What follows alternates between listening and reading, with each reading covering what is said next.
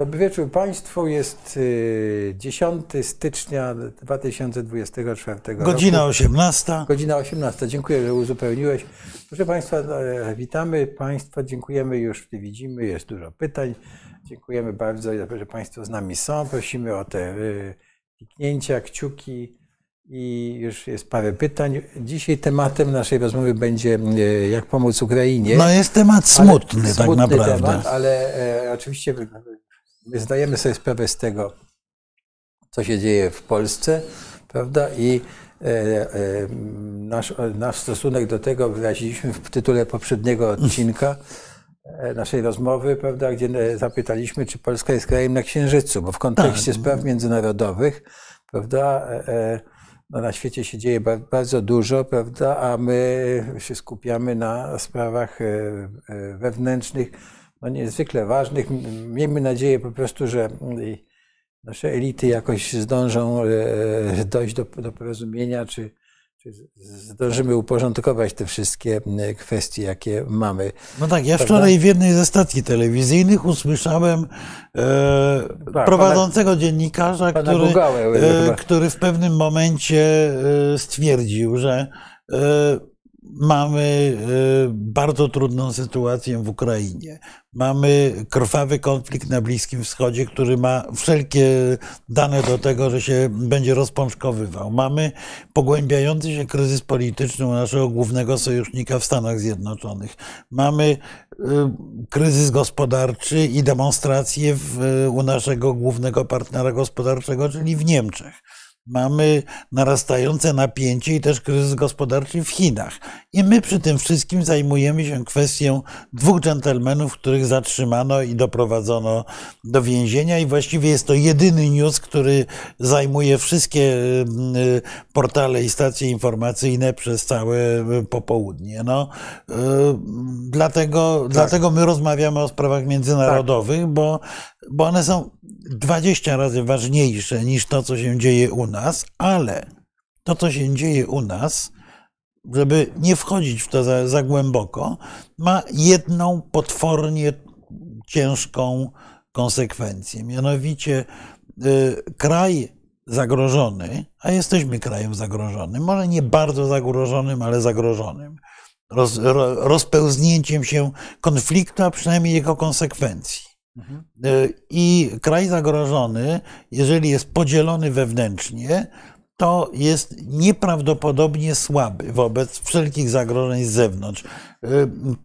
Nasi widzowie mi zarzucali, że zawsze coś znajdę o Armenii. No więc znajdę znowu o Armenii. Otóż to, że Armenia, która triumfowała po rewolucji godności, która wyniosła do władzy premiera Paszyniana, zaczęła być właśnie kompletnie pół na pół podzielona wewnętrznie i przegrała z Kretesem właściwie bez oporu wojnę przeciwko Azerbejdżanowi. Nie twierdzę, że był to jedyny powód, ale to, że Armenia była podzielona i nadal jest podzielona, dramatycznie ten kraj osłabia wobec zewnętrznych konfliktów. Być może przyjrzenie się tego typu lekcjom sprawi, że rozważymy to, żeby ten podział wewnętrzny nie rozbił Polski na dwa oddzielne kraje nieomal. Ja bym tutaj od siebie, w mojej opinii, no jest to wszystko, co się dzieje w Polsce, jest niezwykle na rękę Moskwie, prawda, i Rosji, no bo, prawda, jest to, można by powiedzieć, że ten pewnego rodzaju zamieszanie, jakie u nas jest na rękę Moskwie i to nie ulega najmniejszej wątpliwości. Bądźmy szczerzy, tego typu zamieszanie nie jest niczym nadzwyczajnym. Wiele krajów świata zachodniego jest w tej chwili podzielonych. Na spojrzenie na Stany Zjednoczone i na głębokość tamtejszego konfliktu wskazuje, że Polska nie jest jedyna. Ale to samo dotyczy Włoch, to samo dotyczy w jakiejś sensie Francji, to dotyczy również na przykład Holandii, kraju, który uchodził za ostoję stabilności i liberalizmu. I prawdę mówiąc, nawet dzisiaj rozmawiałem rozmawiałem z jednym z moich przyjaciół zajmujących się kwestiami międzynarodowymi, zastanawiałem się, na ile te procesy są wynikiem długotrwałego oddziaływania propagandowego, w ogóle z zakresu tak zwanej wojny hybrydowej, ze strony tych państw, które są przeciwnikami świata demokratycznego, czyli Rosji, Chin głównie, choć również ta lista osi zła jest dłuższa, ale Bogiem naprawdę nie wiem, czy nie jest to wynik, może nie spisku, bo to za trudno powiedzieć, czy nie jest to wynik długotrwałego oddziaływania przy pomocy właśnie nie fake newsów, tylko takiego bardzo trudnego do zdefiniowania, uprawianego przez ośrodki dywersji ideologicznej, jak to się mówiło kiedyś, budowania świata bez wyraźnych wartości. Bo to jest takie, właściwie znowu obserwujemy to w ogromnej części świata, coś, co kiedyś nazywano w Polsce panświnizmem, że wszyscy są umoczeni, wszyscy są źli. Nie ma jednej prawdy, jest wszystko pod dużym znakiem zapytania. To jest suflowane w mediach społecznościowych na całym świecie na różne sposoby i nie jestem zwolennikiem spiskowej teorii historii, ale nie wiem, czy nie jest to wynik długofalowego oddziaływania właśnie tej agresji propagandowej ze strony krajów tej osi zła. No, a może jest to efekt tego, że jest demokracja, prawda? Demokracja... Tylko rozumiesz, jest tak, że demokracja ma takie okresy, kiedy jest rozregulowana, prawda? No, ale demokracja zwykle zmierza do tego, żeby znaleźć minimalny poziom porozumienia, minimalny poziom kompromisu. Otóż zwróć uwagę, że w obecnym dyskursie politycznym, czy to są Stany Zjednoczone, czy Polska, czy dowolny inny kraj, właściwie pojęcie kompromis pojawia się jako obelga. Są obozy, które uważają, że są jedynymi posiadaczami prawdy. Nieustannie są kwestionowane wyniki wyborów i tak dalej, i tak dalej. No, to jest coś zupełnie nowego w świecie demokracji zachodniej. Tak. Tego nigdy nie było. No, zaciskano zęby i mówiono, okej, wybory to wybory. No, po czym przychodzi Donald Trump, akurat minęła nam niedawno kolejna rocznica ataku na Kapitol i powiada, nie, wybory zostały oszukane. Idźcie i walczcie o prawdziwy wynik wyborów. Tak, rewolucja, tak, obalimy to. Więc... To jest zupełnie nowe zjawisko i to jest naprawdę zjawisko, które idzie bardzo szeroką falą przez cały świat demokratycznego Zachodu. No i w tym momencie należy sobie zadać pytanie, w jaki sposób do naszego krwioobiegu demokratycznego została wpuszczona ta trucizna. Bo to jest trucizna, która jest przerażająca. Przecież no naprawdę ludzie, którzy tworzą te obozy polityczne w Polsce, to są ludzie, którzy parę lat temu się przyjaźnili. No, a jeżeli bardzo się przyjaźnili niektórzy. Tak, współpracowali ze sobą i tak dalej. I nagle jedni na drugich rzucają określenia zdrajcy. No, a może nam się te elity zużyły? Dobrze, no, słuchaj, ale to jest być może, na inną ale rozmowę. Nie mówmy o naszych sprawach wewnętrznych. Ja tylko chciałbym Państwa przeprosić za salik, po prostu jest tu chłodno dosyć. Na skutek mrozów jest tu chłodno i ja będę trochę dreszcze, będę siedział w saliku i bardzo za co przepraszam. Natomiast jeżeli pozwolisz, to ja od razu spojrzę i spróbuję szybciuteńko odpowiedzieć, zanim przejdziemy do sprawy, wydaje mi się najważniejszej w tej chwili z polskiego punktu widzenia, czyli przyszłości Ukrainy. Dlaczego demokraci tak uparcie nie chcą się zgodzić na wzmocnienie ochrony granicy z Meksykiem? Pyta pan Jacek Esz.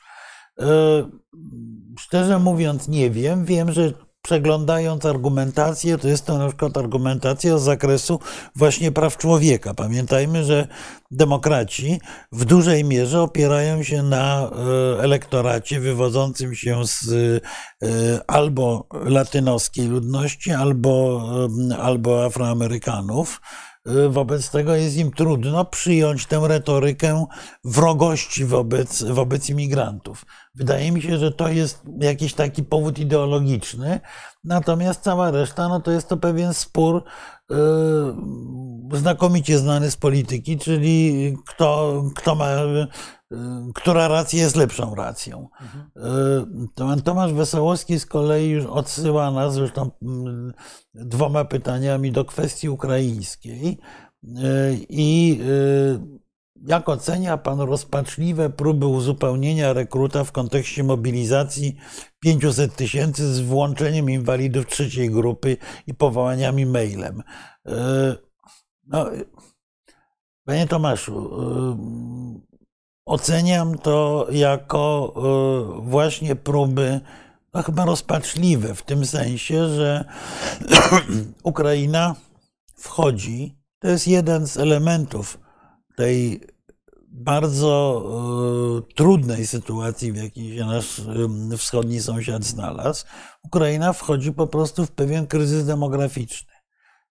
Pamiętajmy, że Ukraina, która no według Wikipedii ma 40 milionów mieszkańców, w rzeczywistości jest w tej chwili krajem 20-kilkumilionowym i ogromna część mężczyzn, tych zdolnych do powołania do wojska, była na froncie. Tych ludzi trzeba choćby na pewien czas luzować, bo są nieprawdopodobnie zmęczeni, wyczerpani i psychicznie, i fizycznie.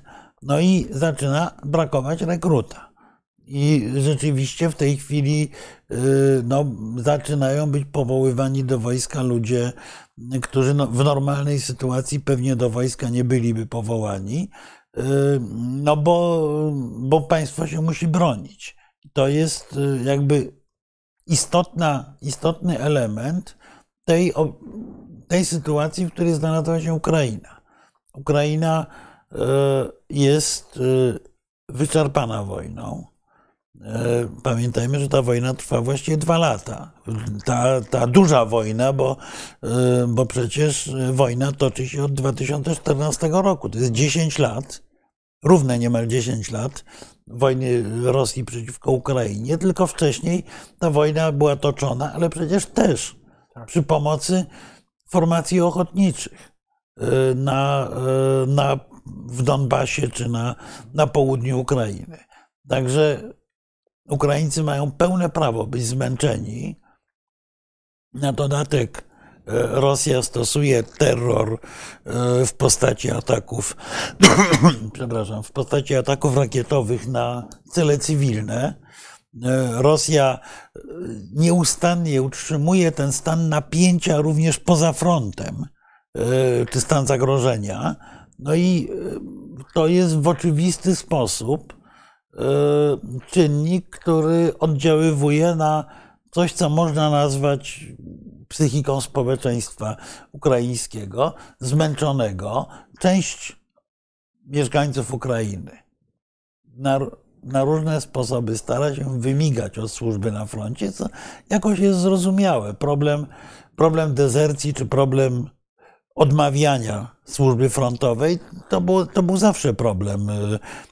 My mamy tą piękną, bohaterską opowieść o historii Polski, ale pamiętajmy, że w roku 1920 czy w roku 1939 borykaliśmy się z ogromnym problemem dezercji właśnie. Nie, no w 20 roku również, to we wszystkich pamiętnikach pisać. Już nie mówię o tym, no więc jaki był problem, prawda, że ci żołnierze byli powoływani do wojska, po czym nie umieli ani pisać, ani czytać. I ogromny wysiłek, żeby... W każdym razie jest to realny problem i tak, z drugiej strony no, wszystkie państwa właściwie świata mają w swoim ustawodawstwie obowiązek obrony ojczyzny.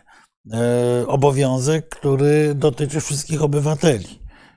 Więc tu trudno mówić o organizacjach praw człowieka. No po prostu Ukraina się broni, jest w straszliwie ciężkiej wojnie i sięga po każdego, kogo może zmobilizować i wysłać na front.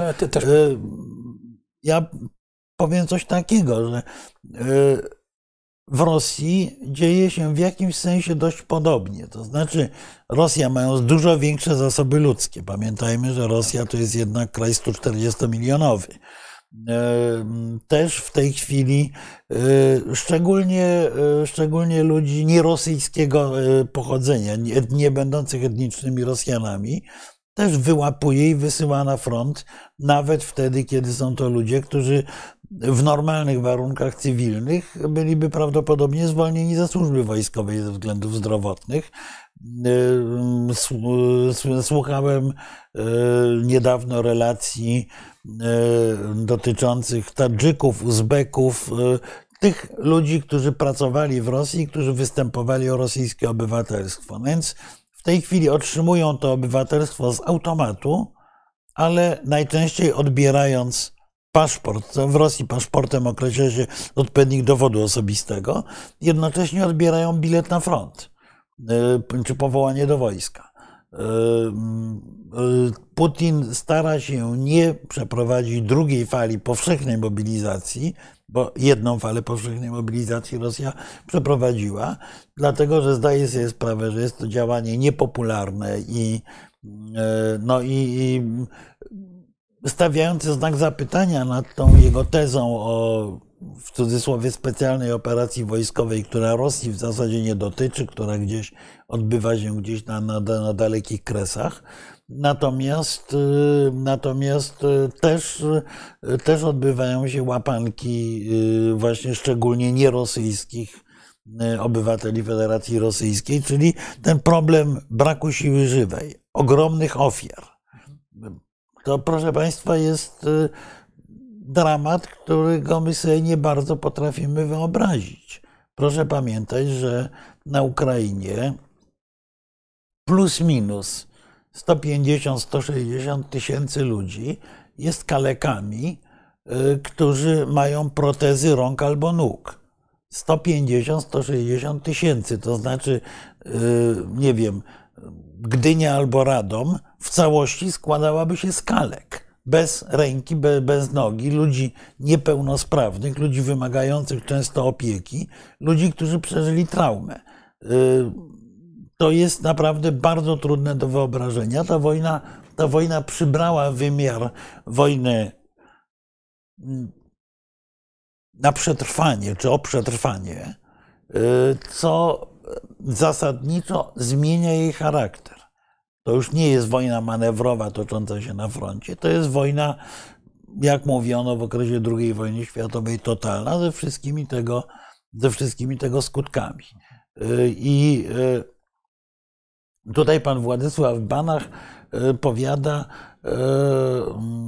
ja myślę, że na chwilę obecną Ukrainę musimy sobie trochę odpuścić. Otóż, panie Władysławie, absolutnie nie tyle nie musimy, nie możemy sobie w cudzysłowie odpuścić Ukrainy. Ja myślę, że to jest dobre pytanie, żeby już przejść do naszego tematu głównego, jak pomóc w Ukrainie, a potem byśmy wrócili do pytań.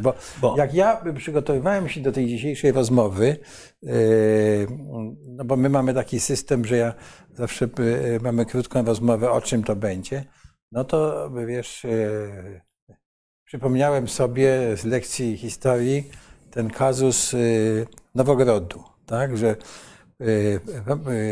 ten biedny, wielka republika rosyjska, Nowogród, prawda, była wolnym krajem, no i oni byli ciągle najeżdżani przez Rosjan. No i w pewnym przez Moskowię, bo i jedni i drudzy byli Rosjanami. Tak, przez Moskowię, masz rację. Proszę zresztą zajrzeć, bo to ciekawy przypadek w historii. I to jest plama w naszej historii, tak? Bo przecież tutaj Rzeczpospolita to był koniec XVI wieku. Przełom XV-XVI. I u władzy w Polsce był Kazimierz Jagiellończyk, czyli że w ogóle Jagiellonowie i Polska, jeśli to można nazwać Polską, to Rzeczpospolita, jeszcze nie była Rzeczpospolitej obojga narodów, no ale powiedzmy już od 100 lat były te bliskie związki z Litwą. No i to Królestwo Polskie zagwarantowało temu Nowogrodowi, prawda, dało pewnego rodzaju gwarancję obrony, po czym Iwan Groźno, ja dobrze pamiętam, to zdobył, zrównał z ziemią, prawda, i po prostu ta republika przestała istnieć. Więc to był moim zdaniem jeden z takich milowych kroków do tego, że potem ta Rosja się rozrastała, ta Moskwa się rozrastała, no tak, no. A teraz mamy za wschodnią granicę Ukrainy. Oczywiście byśmy nie dawali Ukrainie gwarancji i tak dalej, ale no, nie można sobie odpuścić Ukrainy, tak jak pisze pan Banach. Po prostu jest to nasza życiowa kwestia. Może ta Republika Nowogrodzka nie była, ale jest. Ale dlaczego to przypominam? No bo prawda, że po prostu no, nie jest... Znaczy Ukraina miała gwarancje, nie nasze wprawdzie, tak, ale mocarstw. Tak zwane memorandum budapeszteńskie stwierdzało, że w zamian za to, że Ukraina rezygnuje z broni atomowej, wysokie układające się strony, a były to mocarstwa atomowe, od Rosji po Stany Zjednoczone, gwarantują nienaruszalność granic Ukrainy. Tak. Po czym oczywiście w roku 2014, kiedy te granice Rosja naruszyła, nikt nie odezwał się słowem. W roku 2022, kiedy to naruszenie no, stało się po prostu pełnowymiarową wojną państwa przeciwko państwu, świat zachodni zareagował wspierając Ukrainę. Tylko cały czas tak naprawdę to było wsparcie, które miało nie dopuścić do tego, żeby Ukraina przegrała, ale jednocześnie nie dopuścić również do tego, żeby przegrała Rosja. Tak naprawdę, bo cały czas ta kroplówka była na tyle niewielka, że w momencie, kiedy Rosjanie, mówiąc językiem potocznym, się jeszcze nie ogarnęli, Ukraina miała możliwość w 2022 roku pokonania Rosjan. Natomiast nie otrzymała wsparcia, które by jej to umożliwiło.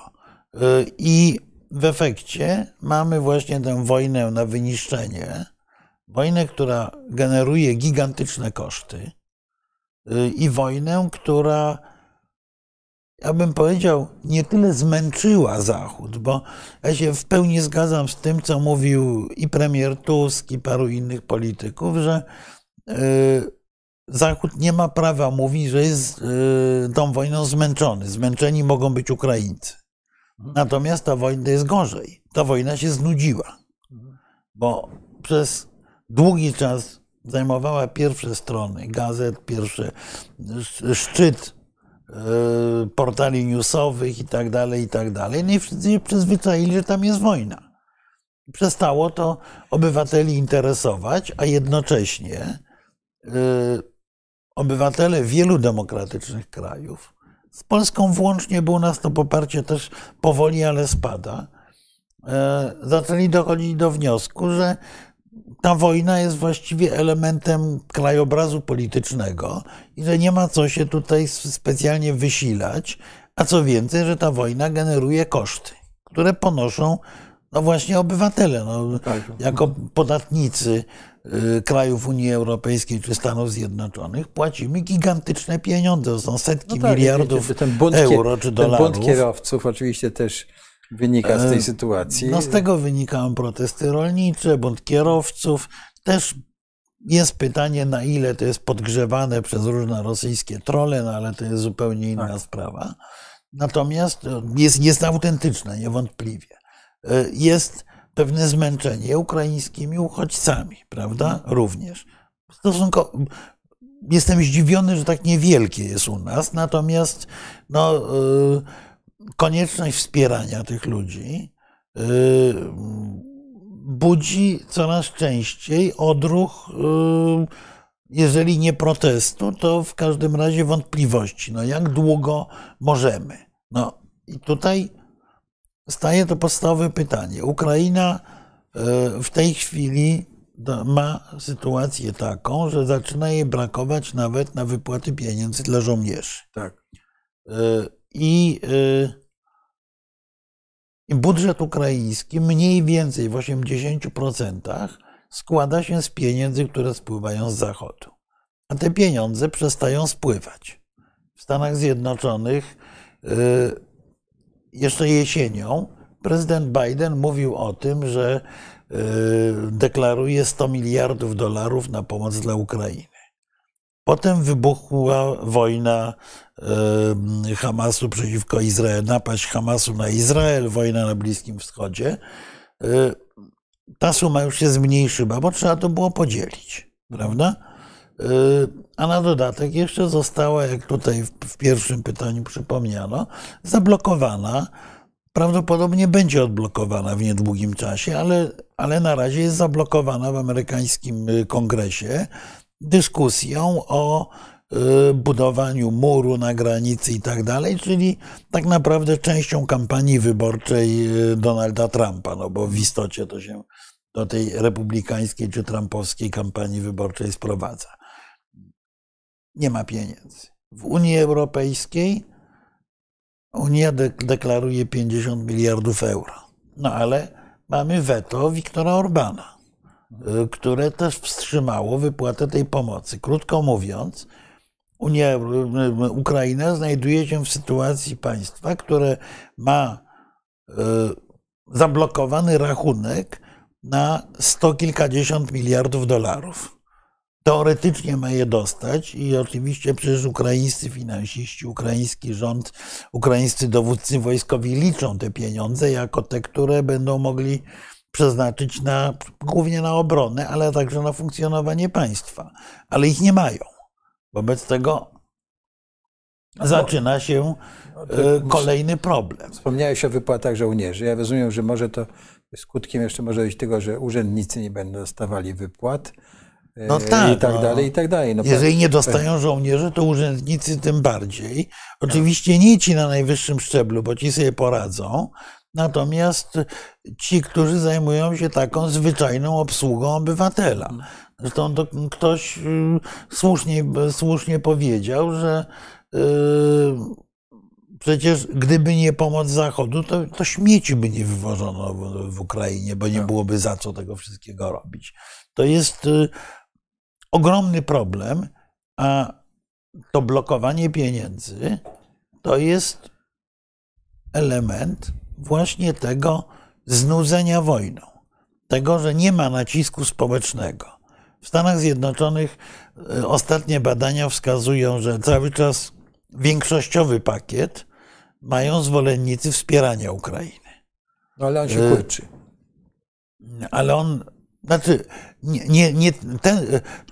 to jest cały czas 40% obywateli, natomiast rośnie grupa tych, którzy uważają, że Ukrainy wspierać nie należy. Która już w tej chwili wynosi ponad 30% amerykańskich wyborców, a która jest grupą większościową, czy bliską połowy w środowisku republikańskim, bo tutaj jest różnica między demokratami a republikanami. I kolejnym elementem jest to, że nie bez racji republikanie powtarzają, że głównym problemem Stanów Zjednoczonych nie jest Ukraina i Rosja, tylko Chiny. Wobec tego Stany Zjednoczone powinny zażądać od Europy większego zaangażowania finansowego.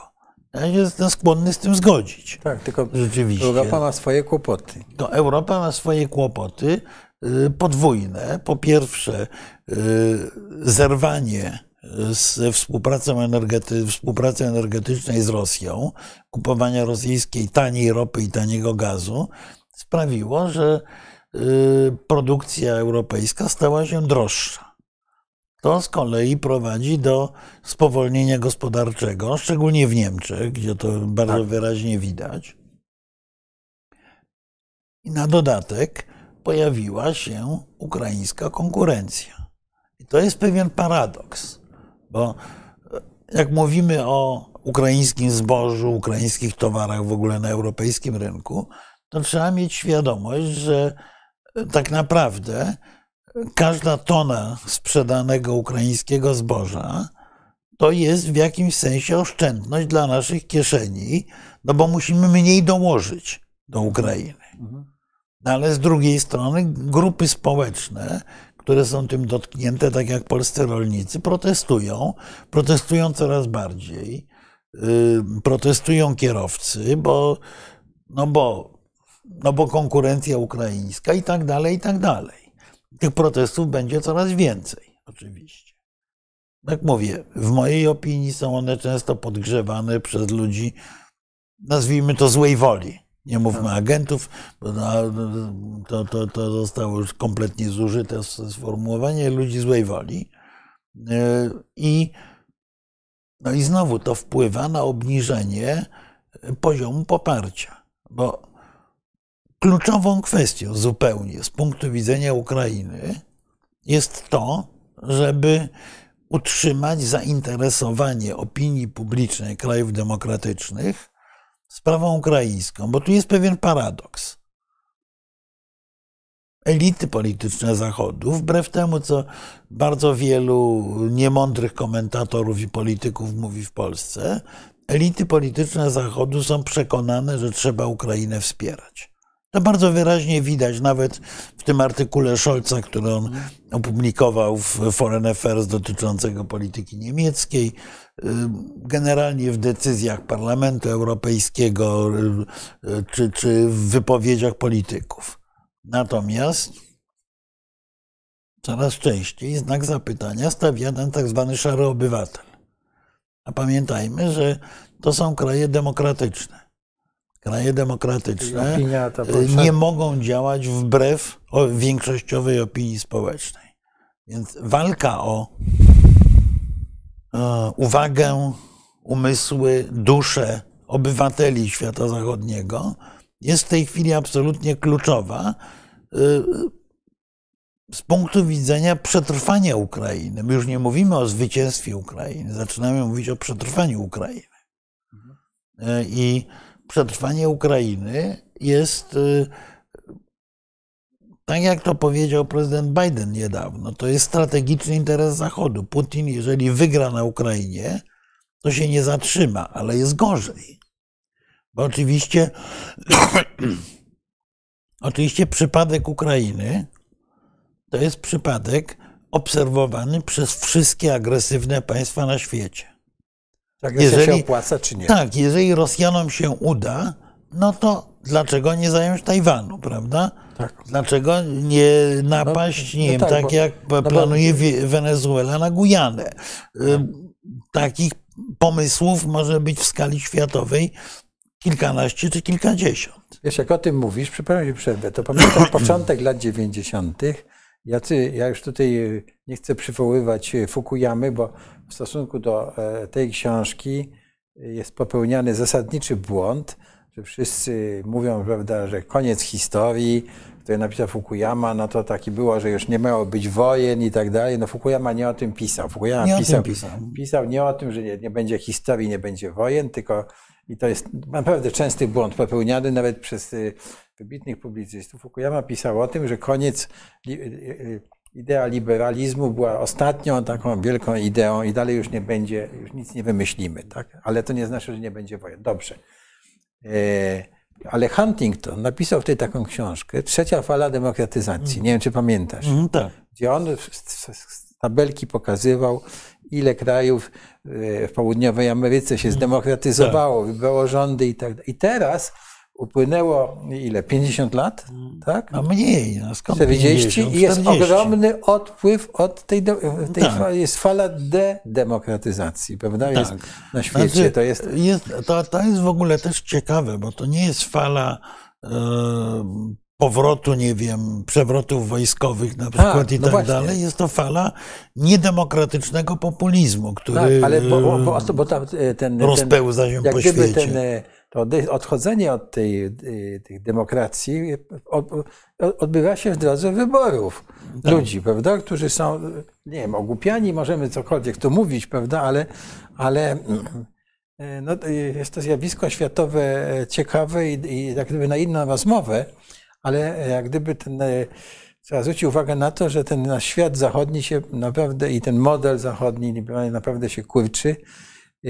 I to wszystko, o czym mówimy, też o tym świadczy. Ale można nawet nie kurczyć. Wiesz, ja myślę, że to jest trochę coś innego, że to jest pewne falowanie na obszarze nieskonsolidowanej demokracji, jak to się określa w raportach dotyczących poziomu demokracji w poszczególnych krajach, że jeżeli atmosfera międzynarodowa jest taka, że idziemy w stronę demokracji, no to się demokratyzujemy. Jak atmosfera międzynarodowa jest taka, że demokracja jest niewydolna, słaba i tak dalej, no to ona słabnie w tych krajach, gdzie ona nie jest w pełni skonsolidowana, a słabnie nawet w krajach skonsolidowanych, no bo trudno Stanów Zjednoczonych nie uznać za kraj skonsolidowanej demokracji. A w tej chwili bardzo wielu amerykańskich intelektualistów, analityków zastanawia się, czy jeżeli wygra Donald Trump, jest to wysoce prawdopodobne, to czy Stany Zjednoczone nie stoczą się w ogóle właśnie do tego modelu demokracji nieskonsolidowanej co najmniej. Że bezpieczniki wydawałoby się najsolidniejsze na świecie. Konstytucje amerykańskie mogą się okazać niewystarczające wobec tego typu władzy, tego typu zaplecza politycznego, jakim dysponuje były prezydent, a obecnie kandydat na prezydenta Stanów Zjednoczonych, więc to nie jest takie proste. Czyli Paul Kennedy się przypomina z tym. W jakimś sensie książką, prawda? Więc tylko w takim przyspieszonym tempie to się wszystko dzieje. Ale we współczesnym świecie w ogóle wszystko dzieje się bardzo szybko. To jest zresztą coś, co daje w jakimś stopniu przewagę właśnie dyktaturom, bo dyktatura łatwiej podejmuje decyzje, szybciej podejmuje decyzje. To jest dosyć oczywiste. Ale wracając do Ukrainy, słuchaj. No jeszcze. Właśnie, bo mówimy o pieniądzach. Chciałem ci zwrócić jeszcze do wojny, bo czy nie jest tak jednak, że ta strategia z Zachodu, to znaczy wspieramy Ukrainę tak, żeby Rosja nie została pokonana, czy ona w ogóle zadziałała? No bo celem było takie zniechęcenie Rosji do prowadzenia tej wojny, żeby Rosja zaprzestała tej wojny, tak? Wycofała się, zaproponowała jakieś warunki pokojowe, czyli taki model, prawda? Wiesz, ja nie wiem, co było celem, tak naprawdę. Ale to nie, w każdym razie to nie działa, tak? Rosjanie... Wiesz, tylko ja mówię, ja nie wiem, co było celem.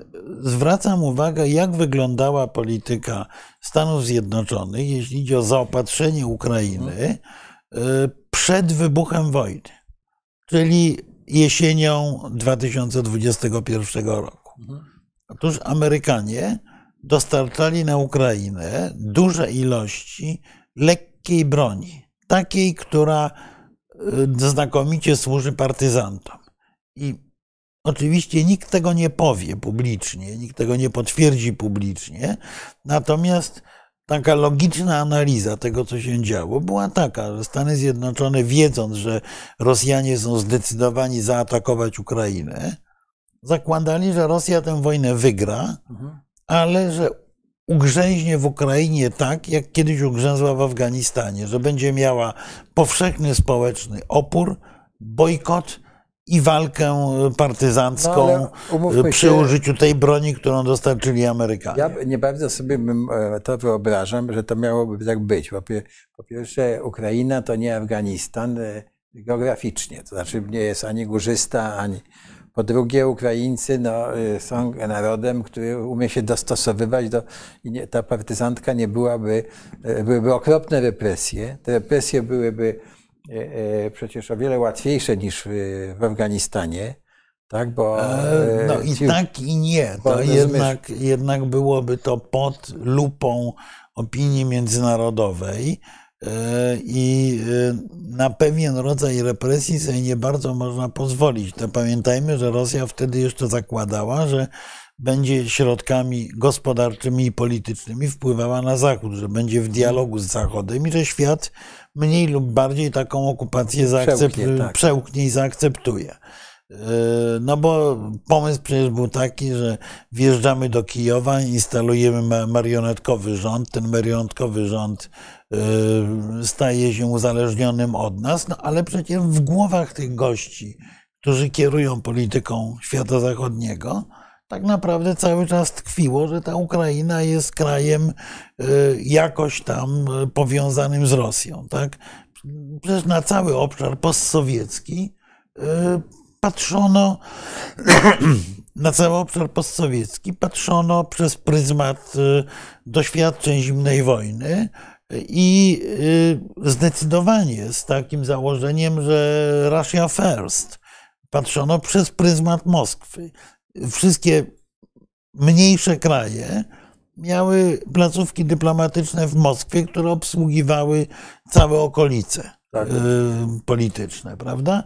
Więc, no i nagle ci Ukraińcy powiedzieli, prawda, nie. Natomiast Ukraińcy powiedzieli nie, to zaczęło być rozumiane w części Europy i w Stanach Zjednoczonych, ale to docierało dosyć powoli. No, dla, myślę, sporej części opinii publicznej świata zachodniego, czy to jest Australia, czy to jest, to są Stany Zjednoczone, czy kraje Europy Zachodniej, cały czas no, oni mają w głowie, że Kijów to jest Rosja tak naprawdę, bo przez lata istnienia Imperium Sowieckiego, wcześniej Imperium Rosyjskiego, to była zawsze Rosja. Oni się muszą powoli się uczą tego, że Ukraina jest czymś kompletnie odrębnym. Kulturowo, cywilizacyjnie i tak dalej. No wiesz, ale to jest wciąż pewien proces. My jeszcze nie do końca się nauczyliśmy chyba, tak prawdę mówiąc. Wiesz, no przecież pamiętaj, że jeszcze nie wiem, 10-15 lat temu, jak przyjeżdżali do Polski Ukraińcy i szli robić zakupy, no może 20 lat, bo oni przyjeżdżają już od dawna pracować. I swoim kolegom w pracy tłumaczą, że oni są Ukraińcami, a nie Rosjanami, ale przecież na Białorusinów, Ukraińców, Ormian, Gruzinów mówiło się ruskie. Te ruskie, tak, prawda? Ruskie przyszły i coś kupują, no, bo zwykle posługiwali się językiem rosyjskim w komunikacji z Polakami, więc oczywiście w Stanach, czy we Francji, czy w Hiszpanii jest to jeszcze mocniej dostrzegane, ten stereotyp jest jeszcze mocniejszy. Więc w ogóle w przyspieszonym tempie świat zachodni się uczy, że istnieje coś takiego jak Ukraina.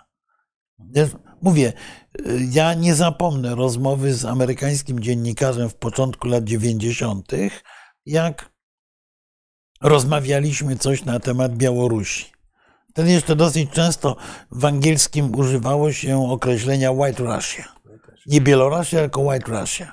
To akurat ta nazwa Białoruś jest jedną z zasług Łukaszenki, między nami mówiąc, że on to wprowadził do obiegu międzynarodowego. Mówiło się White Russia. Ja pamiętam, że rozmawiałem z poważnym amerykańskim dziennikarzem, że Białoruś coś tam ma jakieś oczekiwania, czy będzie realizowała jakąś odrębną politykę. I usłyszałem wtedy od niego na serio, to nie był dowcip, usłyszałem od niego wtedy na serio, że no, dla niego jest w ogóle niesamowite, że uchował się taki kraj, gdzie ci biali Rosjanie, którzy walczyli z rewolucją rosyjską, mieli własny kraj jednak. Tak.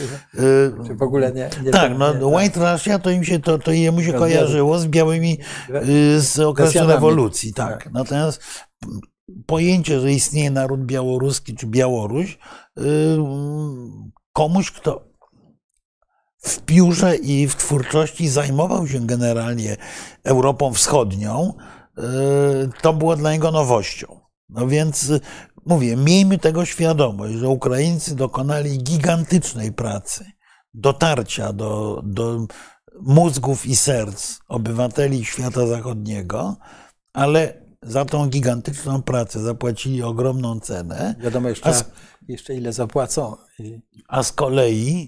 A z kolei dla obywateli problem Ukrainy zaczyna być problemem jednego kuzyna, któremu trzeba pomóc i który mówisz na początku dla obywateli zachodnich. Tak, ale po części dla nas też. Mniej, bo jesteśmy tutaj oczywiście dużo bliżej i te więzi polsko-ukraińskie mają kilkaset lat, natomiast i zrozumienie tego, że to jest coś odrębnego, ma kilkaset lat, odrębnego od nas i odrębnego od Rosji. Natomiast tak jak z tym ubogim krewnym, najpierw mu się pomaga, a potem on zaczyna być denerwujący, że ciągle jest tutaj jako wyrzut sumienia, prawda? I jak jest wyrzut sumienia, to się go stara odepchnąć gdzieś poza świadomość. A jest jeszcze druga połowa tej całej historii, bo my mówimy o pieniądzach dla Ukrainy, mówimy o wsparciu dla Ukrainy społecznym i politycznym, ale pamiętajmy, że kluczem w tej chwili jest wsparcie wojskowe. Otóż przechodzimy teraz do tematu, jak pomóc Ukrainie. Ale cały czas o tym mówimy. No tak, ale teraz jeszcze raz przypominam. Jest kluczową kwestią wsparcie wojskowe. No i tutaj mamy dwa albo trzy nawet problemy. Po pierwsze, jak w znanej anegdocie o Napoleonie, zaczynamy nie mieć armat. Produkcja przemysłu świata zachodniego okazuje się niewystarczająca w stosunku do skali wysiłku wojennego, który podejmuje Ukraina. Ponieważ Ukraina jest demograficznie słabsza, ponieważ jest ofiarą agresji, wobec tego powinna współpracując z Zachodem, powinno to jakoś sobie rekompensować przewagą technologiczną i techniczną. I Zachód ze sporym wysiłkiem dostarcza sprzęt Ukrainie, ale jak zjadliwie zakpił niedawno Władimir Putin, że w zeszłym roku Ukraina otrzymała z Zachodu 400 czołgów, a Rosja w tym czasie dostarczyła na front 1200 własnych.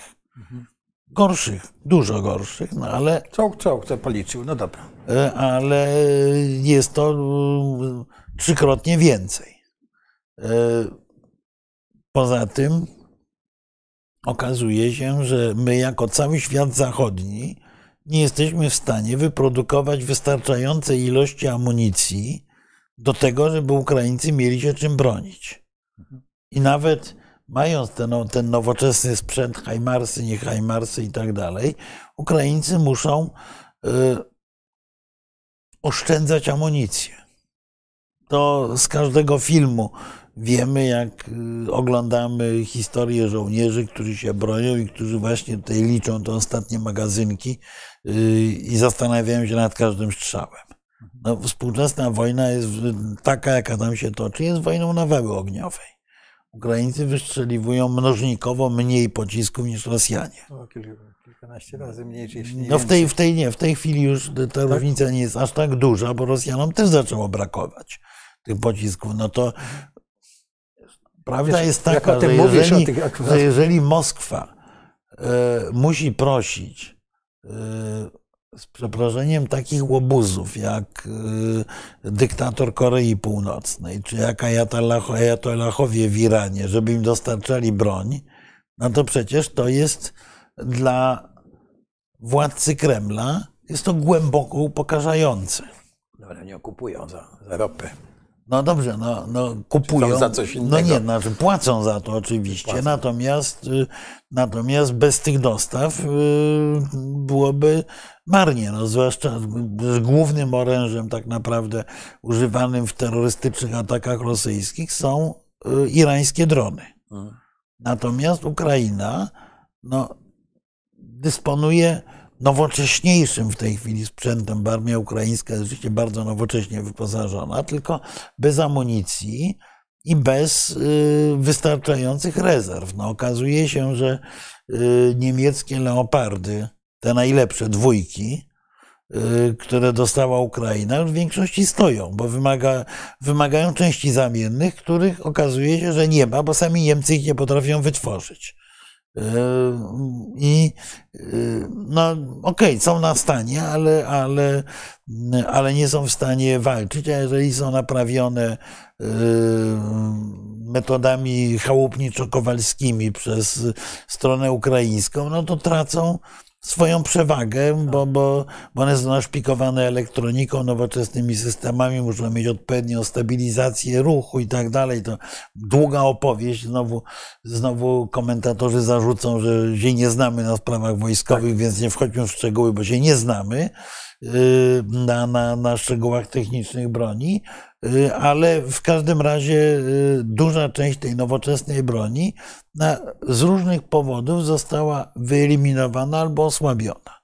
A nowych dostaw nie ma, bo sami nie potrafimy tego wytworzyć. My jako Zachód, prawda? Znaczy w takiej ilości. W takiej ilości, a poza tym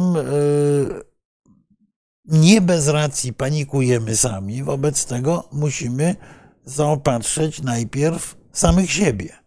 Bo to jest tak jak z opowieścią o polskiej armii, o której chodzą przeróżni politycy i opowiadają, że mamy najpotężniejszą armię lądową w Europie.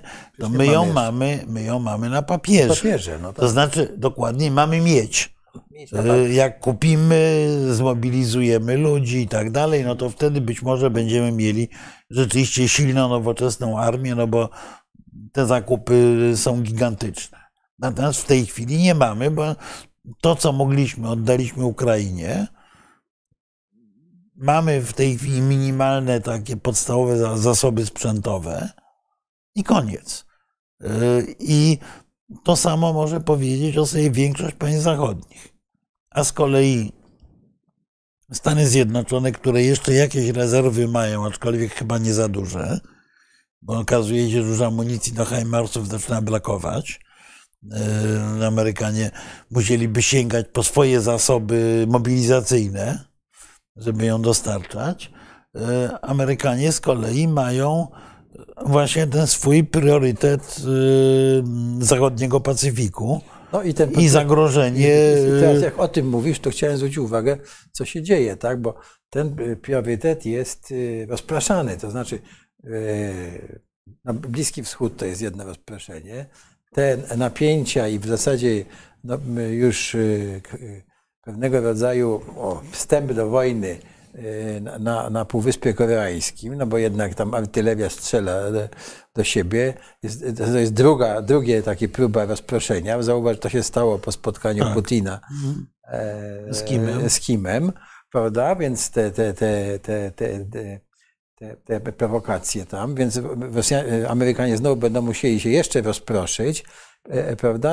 No, mówmy się, tamten teatr wojenny, teatr dalekowschodni, to jest w ogóle z punktu widzenia Stanów Zjednoczonych teatr numer 1. No tak, to w ogóle Ukraina. Są witalne, tak mówię, vital interest, tak? Czyli takie życiowe interesy Ameryki, nie jakaś Ukraina, tak? Jeśli do tego dochodzi przecież wzmożenie tej akcji Huti, którzy zaczęli atakować okręty. Oczywiście za tym stoi Iran, dobra, ale nowe metody, to jest pytanie, kto za tym stoi. Chmara dronów, prawda, i bezpośrednio już nie tyle statki handlowe, czyli zaczęli atakować już okręty amerykańskie, to oczywiście one muszą odpowiadać. To są znowu koszty. Tak? To oczywiście cała sytuacja na tym Morzu Czerwonym jest jeszcze koszty dla Zachodu transportowe. To jest uderzenie w ogóle. Więc ten Putin sobie dobrze radzi, słuchaj, tak? No, tutaj jest pytanie, to jest pytanie, które ja sobie cały czas zadaję, kto sobie radzi? Bo Rosja przy całej swojej sile prawdopodobnie by tej konfrontacji nie udźwignęła, gdyby nie miała za sobą Chińczyków. Bo tak naprawdę zwornikiem tej nowej osi zła jest Chińska Republika Ludowa. I tu bardzo ciekawe będzie to, co dzieje się w cieśninie Babelmandab, czyli przy wejściu na Morze Czerwone, bo to uderza w dużej mierze w interesy chińskie, ponieważ tak naprawdę ten szlak żeglugowy prowadzący do kanału Sueskiego w ogromnym procencie był używany przez Europę i przez Chiny jako łącznik, Dalekiego Wschodu i Europy. Chiny, Indie, w razie handel europejski. I Amerykanie nie bez racji mówią, że no chwileczkę, dlaczego wy, Europejczycy, nie weźmiecie większej odpowiedzialności za to, co się tutaj dzieje.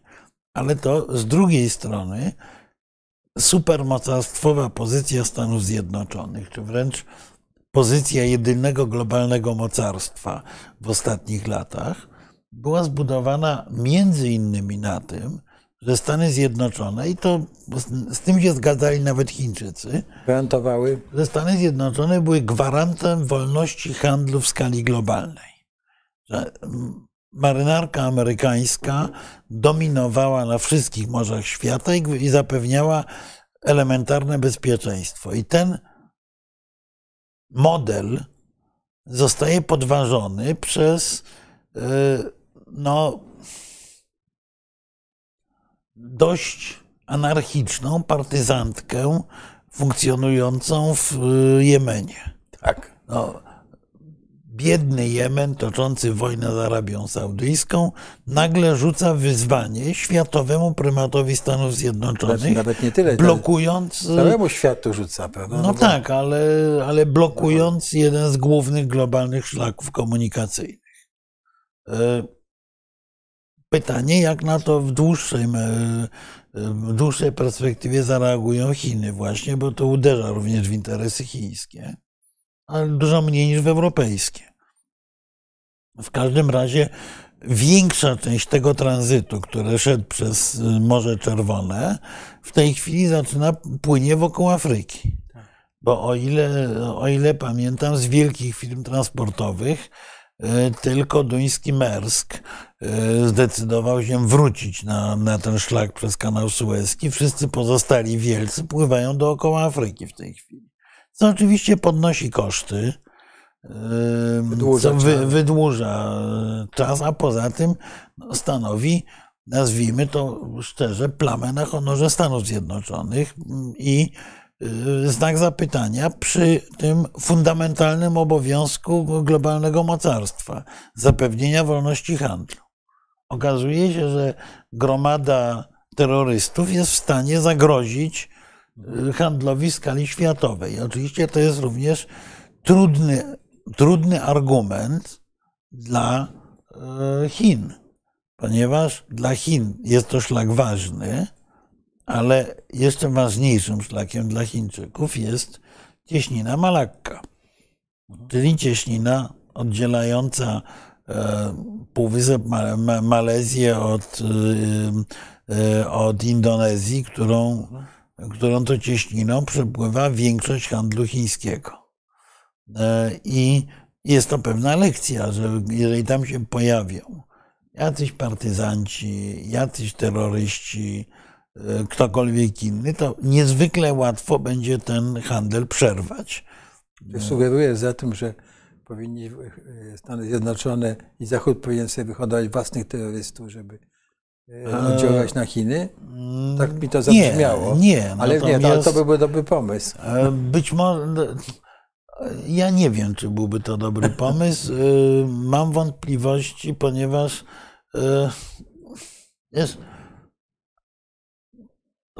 tak jak się mówi, że z bandytą nie walczy się jego własnymi metodami, ponieważ zawsze w tej dziedzinie będzie bandyta lepszy.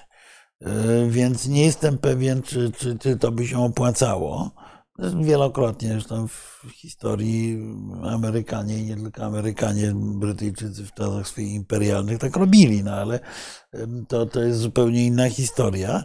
Natomiast rzeczywiście jest to sygnał dla światowych mocarstw, że wolność handlu, wolność żeglugi bardzo łatwo może zostać podważona.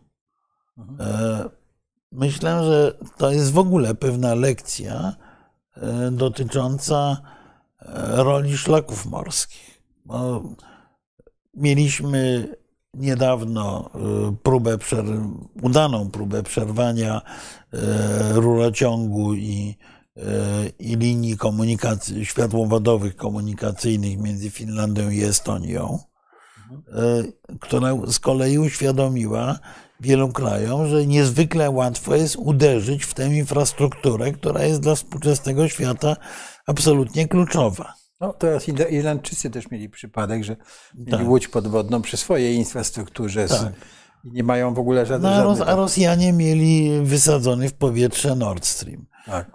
Więc okazuje się, że ta krytyczna infrastruktura przebiegająca po dnie mórz i oceanów też może być zagrożona. To oznacza, że w jakiś sposób jej trzeba zacząć pilnować. Koszty tego będą kosmiczne. Tak. W dnie Bałtyku też to mamy. Tak, mamy, ale wracając do Ukrainy. Otóż jedyny właściwie optymistyczny element tego obrazu wsparcia finansowego i militarnego Ukrainy to jest to, że dołączają się do niego kraje Dalekiego Wschodu. Bo w momencie, kiedy Kongres nie przegłosował tego pakietu pomocowego, to nagle pojawiła się Japonia z niewielkimi wprawdzie, ale jednak kilkoma miliardami, niewielkimi właśnie. Co jest wielkie, co jest niewielkie, ale z kilkoma miliardami dolarów wsparcia dla Ukrainy. I teraz jedną z rzeczy, która się za chwilę pojawi na stole, a propos Ukrainy, ale również a propos roli politycznej i międzynarodowej Polski, to będzie pytanie o to, czy Japonia, Korea i Australia leżą na północnym Atlantyku. W sensie politycznym oczywiście. Bo jeżeli Joe Biden myśli o wygraniu wyborów prezydenckich, to on musi przekonać obywateli Stanów Zjednoczonych, że te wydatki, które ponoszą Amerykanie na obronę Europy, bo tak jest to postrzegane również zaangażowanie Ukrainy. Zresztą Biden też wprost mówił, że jeżeli nie obronimy Ukrainy, no to wtedy będziemy musieli bronić innych krajów europejskich. Więc jeżeli tak, to na szczycie NATO w Waszyngtonie Amerykanie będą musieli zażądać, aby kraje europejskie dużo bardziej zaangażowały się w obronę, nazwijmy to bardzo nieprecyzyjnie, obronę demokracji na zachodnim Pacyfiku, czyli w obronę Korei Południowej, we współpracy z Japonią, rozszerzenie obszaru odpowiedzialności NATO i tak dalej, i tak dalej. Myślę, że jeżeli tego by się nie udało Bidenowi uzyskać, to szanse jego porażki gwałtownie rosną. Czy mamy na to dobrą odpowiedź? Nie wiem. Na razie zajmujemy się swoimi wewnętrznymi sprawami, nie koncentrując się na projektowaniu przyszłej polityki Polski. A ta kwestia polityki zagranicznej jest w tej chwili dla Polski kluczowa. A dla Ukrainy z kolei to jest pytanie. To jest pytanie o to, czy Europa potrafi się zmobilizować na tyle, by ustabilizować sytuację militarną i ekonomiczną Ukrainy, nawet wtedy, kiedy pomoc amerykańska nie zniknie, bo nie opowiadajmy bajek. Trump nie ogłosi, że się wycofuje z Ukrainy. On może zmniejszyć to wsparcie, ale prawdopodobnie go nie zlikwiduje całkowicie. Natomiast wysoce prawdopodobne jest to, że znaczną część tego ciężaru będzie musiała wziąć na siebie Europa. A czy jest w stanie wziąć na sobie? To jest pytanie dwuelementowe. Teoretycznie byłaby w stanie.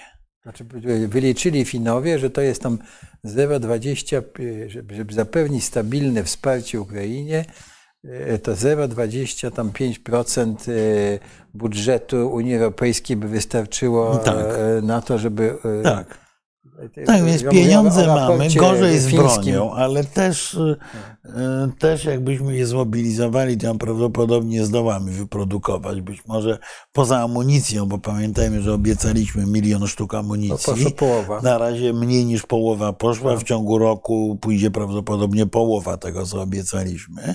To jest braków, niemożliwości. Niemożności czy... No, niemożności...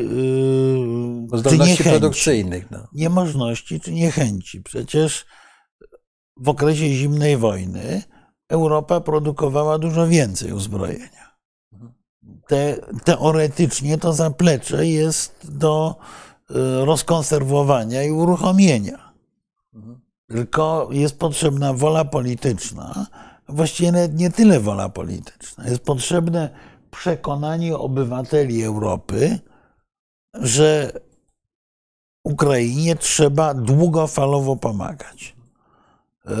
To z kolei prowadzi do pytania o słabości ukraińskiej polityki informacyjnej, bo po wybuchu wojny, tej pełnoskalowej,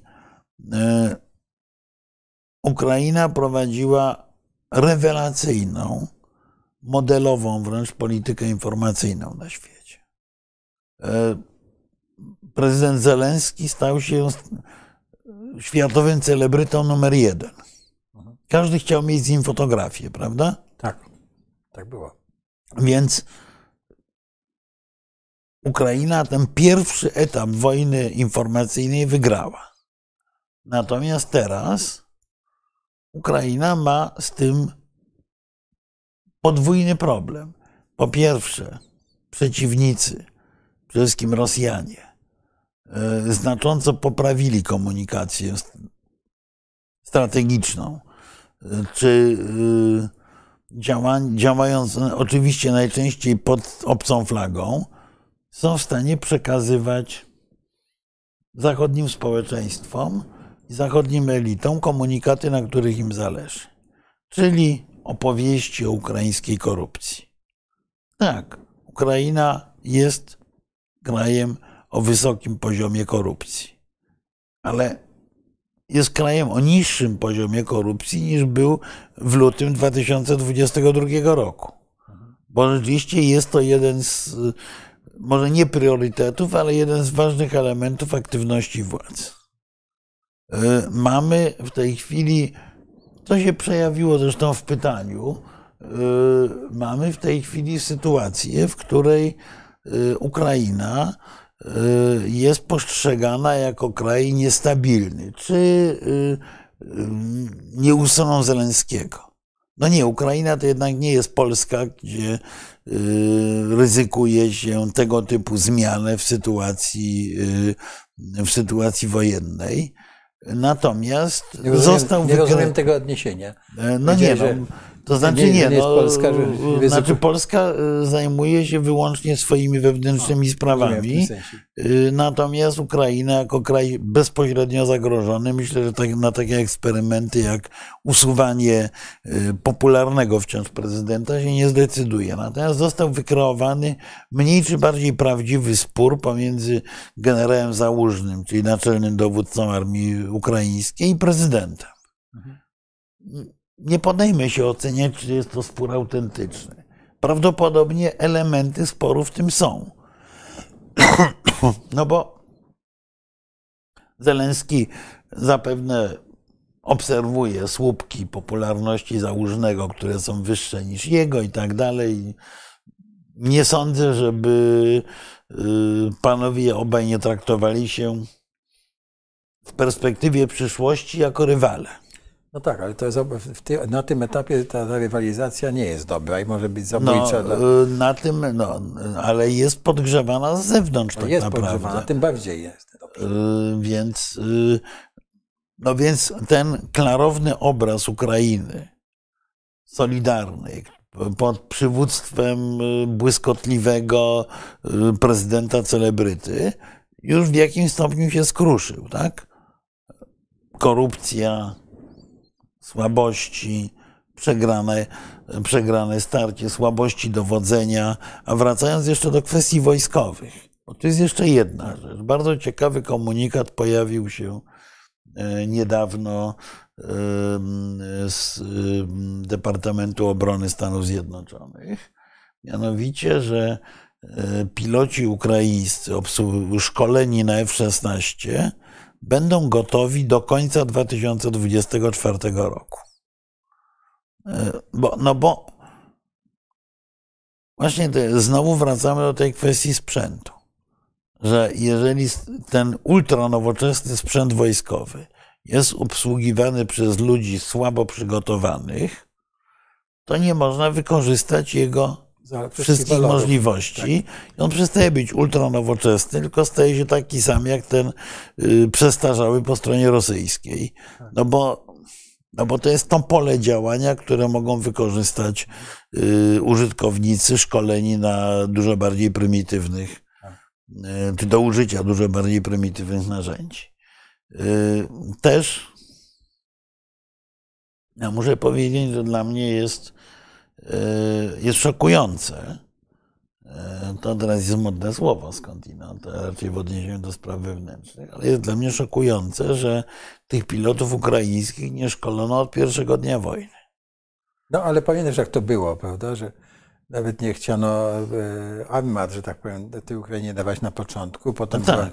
była bitwa o te haubice, potem była bitwa o czołgi, prawda, i samoloty, w ogóle samoloty, a teraz już się mówi, także to pomału, że tak, ale to dawało, no tak, no, ale dawało czas to dawało Rosji, czas Rosjanom, tak, więc jeden z tych błędów. Myślę, że było to pokłosie tego myślenia o tym, że nie można pokonać, nie można drażnić Rosji, nie można doprowadzić do upadku Rosji i tak dalej. Bomby atomowej użyje i tak dalej. Ale słuchaj, dobrze, to teraz, ponieważ jeszcze mamy dużo pytań i trzeba podyskutować z naszymi widzami, to chciałbym, żebyś tak podsumował. No to jak pomóc Ukrainie? To jest raz. Drugie moje pytanie jest takie, jak my, Polska, co my możemy zrobić, żeby pomóc Ukrainie. I nie chodzi mi tylko o to, czy możemy wysłać kolejne czołgi, bo nie możemy, bo ich nie mamy, tylko co nasza, tak powiem, odnowiona polityka zagraniczna powinna zrobić w Europie i w stosunku do naszych sojuszników, żeby ich zachęcić, czy zacząć budować tą bardziej żywą, ożywić koalicję pomocy dla Ukrainy. Czy w ogóle mamy jakiś pomysł na to? Byś miał jakiś pomysł na to? Jest pewien zestaw oczywistych narzędzi. Za chwilę zostanę znowu przez zwolenników obecnej opozycji zwyzywany, ale powiem, że modelowe jest to, co zrobił Radek Sikorski, udzielając dużego wywiadu w CNN, gdzie bardzo zdecydowanie mówił o obowiązkach świata zachodniego, w tym Stanów Zjednoczonych, wobec pomocy Ukrainie. Bo pytasz, jak pomóc Ukrainie? Po pierwsze, pomóc Ukrainie wygrać wojnę o głowy obywateli świata zachodniego. Tak. Czyli być bardzo aktywnym na polu dyskursu publicznego, przekazywać, bo z naszej strony będzie to bardziej wiarygodne nawet niż ze strony ukraińskiej, przekazywać tę, brzydkie słowo, narrację o tym, że Ukraina broni tak naprawdę naszego całego świata wartości. Jeżeli upadnie Ukraina, to Europa będzie bezpośrednio zagrożona imperialnym rewizjonizmem rosyjsko-chińskim tak naprawdę. To pierwsza rzecz. Druga rzecz, pogonić kota, mówiąc znowu językiem nadzwyczaj potocznym, Wiktorowi Orbanowi. Być może to jest czas, żeby zastosować artykuł 7 Traktatu Europejskiego wobec Węgier, ponieważ to, co wyczyniają Węgrzy w sprawie blokowania pomocy dla Ukrainy i blokowania Szwecji na drodze do NATO, jest po prostu fundamentalnym naruszeniem zasad europejskiej solidarności. To już nie są ekscesy dotyczące łamania praworządności, to jest uderzenie w samo jądro solidarności europejskiej. Interesów, w tym naszych. Znaczy, tak, szczególnie naszych. Działanie jako agent Moskwy. Przy całej świadomości, to słowo agent tu nie jest oczywiście odpowiednie. Znaczy agent w sensie agent handlowy, no taki. No nie, nie, no jako reprezentant interesów tak. To jest coś, co należy przeciąć, ponieważ się za chwilę mogą pojawić kolejni ochotnicy skuszeni pieniędzmi, koncesjami. Ale jakbyś ty to przeciął? No nie, posiadamy w Unii Europejskiej narzędzie w postaci artykułu 7, czyli Traktatu Europejskiego, czyli artykułu, który państwo naruszające europejskie zasady pozbawia głosu. Albo czasowo, albo na długi czas, no nigdy na zawsze, bo nie ma mechanizmu wyrzucania z Unii. Trzeba to zrobić teraz, bo teraz Polska, by się dało to uzyskać, prawda? Nie sądzisz, że teraz by się dało to uzyskać? Jest przynajmniej szansa, to nie jest proste, ale być może należałoby rzeczywiście z tego narzędzia skorzystać, żeby Węgrzy przestali uprawiać obstrukcję wobec polityki europejskiej. No tak jak mówię, elity europejskie są bardziej przekonane do pomocy Ukrainie niż obywatele Europy. Punkt pierwszy, o którym mówiłem, ma zmienić myślenie obywateli. Punkt drugi ma powstrzymać tę obstrukcję i umożliwić możliwie elastyczną reakcję na kolejne działania rosyjskie w postaci pieniędzy, dostaw sprzętu i tak dalej. Trzecia rzecz naszej pomocy Ukrainie, i to jest również to jest również apel do naszych władz. To jest przestawienie europejskiego przemysłu obronnego na tory może nie wojenne, ale półwojenne. Bo tu trwa cały czas dyskusja, zresztą to padało wcześniej, że firmy niemieckie nie chcą produkować czołgów, bo nie mają, bo musiałyby zainwestować w budowę albo otworzenie zamkniętych zakładów, a nie mają długofalowych zamówień rządowych. No, dobra. Prawda jest taka, że każdy, kto ma minimum zmysłu biznesowego, wie, że na długie lata inwestowanie w przemysł obronny jest opłacalne. Zawsze tak było. Że, właśnie nie zawsze tak było. Historycznie ten zawsze, okres rozruszanie gospodarki, no przecież ile innowacji przecież. Zgoda na innowacje, tylko trzeba było mieć rynek. No, w momencie, jak się Europa zaczęła rozbrajać, ale mówiliśmy w latach 90. że świat się przygotowuje do iluś tam lokalnych wojen. No tak, ale w latach 90. Europa się zaczęła w błyskawicznym tempie rozbrajać. Nie było klientów. No, wiesz, jeżeli Niemcy mieli 2000 czołgów, a mają 100 czołgów, to... Była trzecia fala demokratyzacji i tak dalej. Żeśmy myśleli, że tak już ten świat będzie pokojowy i tak dalej. My też tak myśleliśmy. No, tak? Myśmy też zdemolowali nasz przemysł obronny całkowicie. Więc... A w tej chwili wiadomo, że konflikty zbrojne przez długie lata będą bardzo istotną częścią polityki w skali globalnej. Tak. Jak nie w Europie, to się w Afryce, w Ameryce Południowej, gdziekolwiek tam amunicję i sprzęt sprzeda. No to gdzie jest ta Polska, rozumiesz, która organizuje to wielkie spotkanie, nie wiem, szefów europejskich zwołane przez Sikorskiego, gdzie się to dyskutuje, prawda? Proszę panów, takie będą trendy. No musimy, nasze kraje muszą zacząć produkować broń, bo po pierwsze jej potrzebujemy, po drugie będzie to opłacalne. No dobra, ale to gdzie ta dyskusja jest? Może się odbywa, ja nie wiem. No. Odbywa się w niewielkim stopniu, trzeba ją również stymulować. No to może to jest dla nas zadanie. Częścią, ale to po części dla nas, bardziej dla większych europejskich krajów, ale myśmy z kolei tu nie powinni prowadzić sabotażu, bo co jest fundamentem takiego myślenia? Fundamentem takiego myślenia jest to, żeby w ramach Unii Europejskiej doprowadzić do dużo głębszej niż obecnie, mówiąc językiem dyplomatycznym, integracji przemysłów obronnych.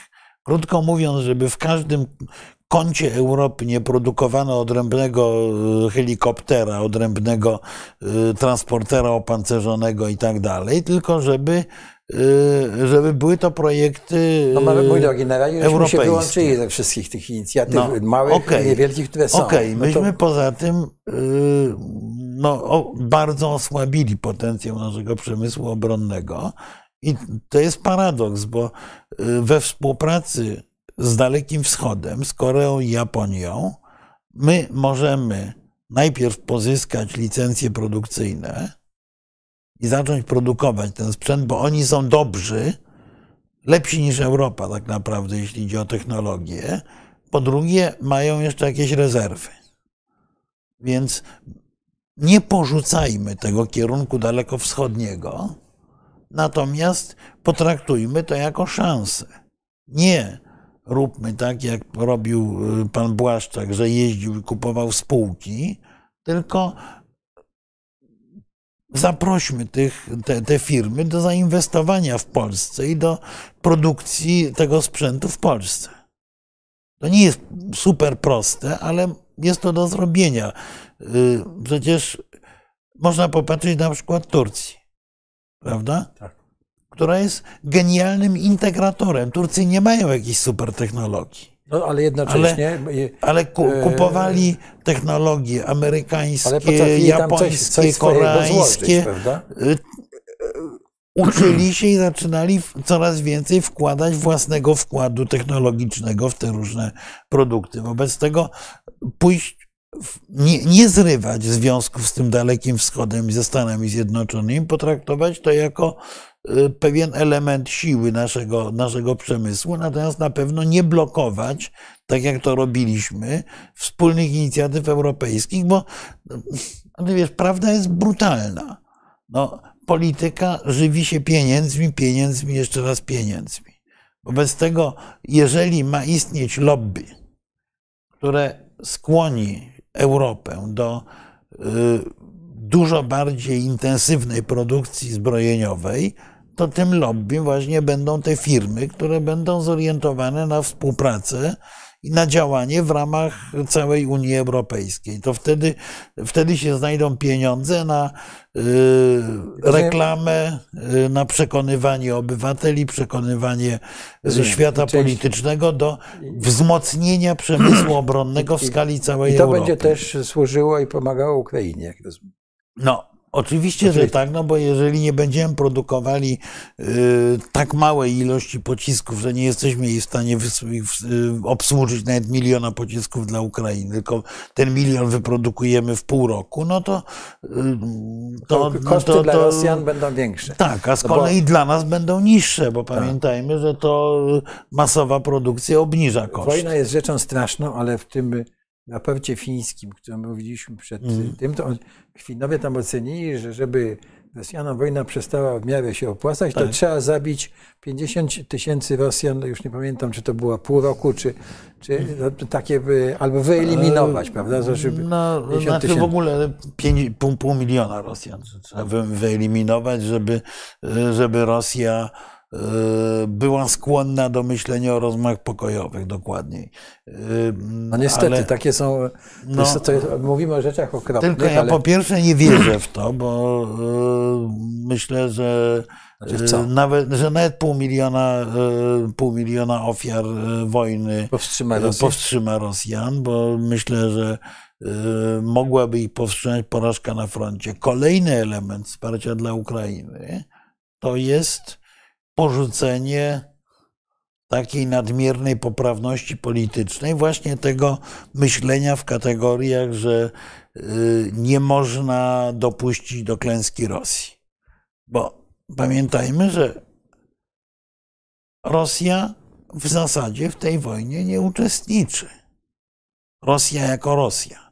Tak. Bo warunkiem, który stawia każdy dostawca sprzętu dla Ukrainy, jest to, że ten sprzęt nie zostanie użyty przeciwko terytorium Federacji Rosyjskiej. Tak. Czyli nie jest to wojna taka, jak zawsze była, wojna dwóch państw, tylko jest to wojna pomiędzy dwoma państwami toczona wyłącznie na terytorium jednego z tych państw. Słabszego na dodatek. Ukraińcy, jak do tej pory, nie zarzucono im, że oni łamią ten warunek, prawda? A natomiast jeśli atakują terytorium tam Białorusi, albo sabotażem, albo czymś, co sami są w stanie wyprodukować. Czyli może jeszcze jednym elementem pomocy dla Ukrainy byłaby wspomożenie właśnie tej ich produkcji. Co prawda Rosjanie teraz, jak przeczytałem w tych raportach, bardzo starają się zniszczyć te ośrodki produkcyjne broni ukraińskie, zdając sobie z tego sprawę, że Ukraińcy używają tej broni. Ale nie tylko, również ja myślę, że powinniśmy powiedzieć sobie jasno, że stawianie tego typu warunków w Ukrainie jest nie w porządku. No nie da się prowadzić wojny bez zaatakowania szlaków dostaw i tak dalej. Oczywiście, że tak. To jest taka sytuacja, jak, nie wiem, było w 1920 roku z korpusem Gajchana, który uciekł na terytorium Prus Wschodnich, z terenów Polski. Korpus Gajchana to był ten, który na północ od Warszawy się zapędził, został odcięty, walczył tam między innymi pod Nasielskiem. No i teoretycznie był internowany, ale jakoś po paru tygodniach z tego internowania zniknął. Więc po prostu finalnie Zachód musi się zdecydować, czy chce, żeby Rosja przegrała, czy chce być pod nieustannym naciskiem rosyjskiego imperializmu. I to jest wewnętrzna sprzeczność na przykład tego, o czym mówi prezydent Biden. No ale żeby żeby Europa się zdecydowała na to, to rozumiem, że naszym zadaniem, żeby pomóc Ukrainie, a także nam realizować interesy, to my powinniśmy rozwinąć całą akcję, nasza dyplomacja, Radosław Sikorski, tak jak kiedyś Tusk jeździł, prawda, przekonywał do sankcji po Krymie, tak? Żeby teraz powinniśmy, prawda, w każdej stolicy rozmawiać na ten temat, prawda, wpuszczać to myślenie, bo w Unii Europejskiej to jest tak, że najpierw pojawiają się hasła jako słowa, prawda, a potem one się przekłują. Tak była wspólną polityką Zielony Ład i tak dalej. Najpierw pojawiają się hasła, czyli podsumowując. Ale nie tylko. Myśmy powinni oprócz tego znaleźć sojuszników, którzy będą mówili to samo, albo którzy nawet będą głośniej mówili to samo, bo my... w oczywisty sposób są sojusznicy. Panie Radosławie Sikorski, niech pan się bierze. Są w oczywisty sposób sojusznicy, którzy są gotowi do tego typu dyskursu i to są kraje skandynawskie i kraje bałtyckie. No właśnie. Właśnie nie tylko Bałtowie, ale Skandynawowie. Ja zwracam uwagę na porozumienie, które kraje skandynawskie, Dania, Szwecja, Finlandia, podpisały właśnie z Japonią i Koreą, dotyczące współpracy w dziedzinie bezpieczeństwa, teoretycznie, jak to jest powiedziane, głównie dotyczącej obszaru arktycznego, ale zostawiającej bardzo szeroką furtkę na poszerzenie tej współpracy. Czyli bo ta Japonia się za chwilę pojawi na stole, przyniesiona przez Amerykanów. Tak. Jako kraj, który powinien być krajem partnerskim NATO. Musimy być też również na to gotowi, żeby powiedzieć, że my popieramy rozszerzenie obszaru odpowiedzialności NATO. To jest kwestia wewnętrznej dyskusji w polskich elitach politycznych, wcale nieoczywistej. Ale mam wrażenie, że to jest kwestia, która z naszego punktu widzenia jest dość kluczowa. Pokłóci nas z Niemcami, bo Niemcy się tego boją jak złego. No, Francuzi jeszcze bardziej. Ale to jest kwestia znowu, prawda, naszej dyplomacji, prawda, organizowania spotkań, paneli dyskusyjnych, prawda, najpierw najpierw w gronie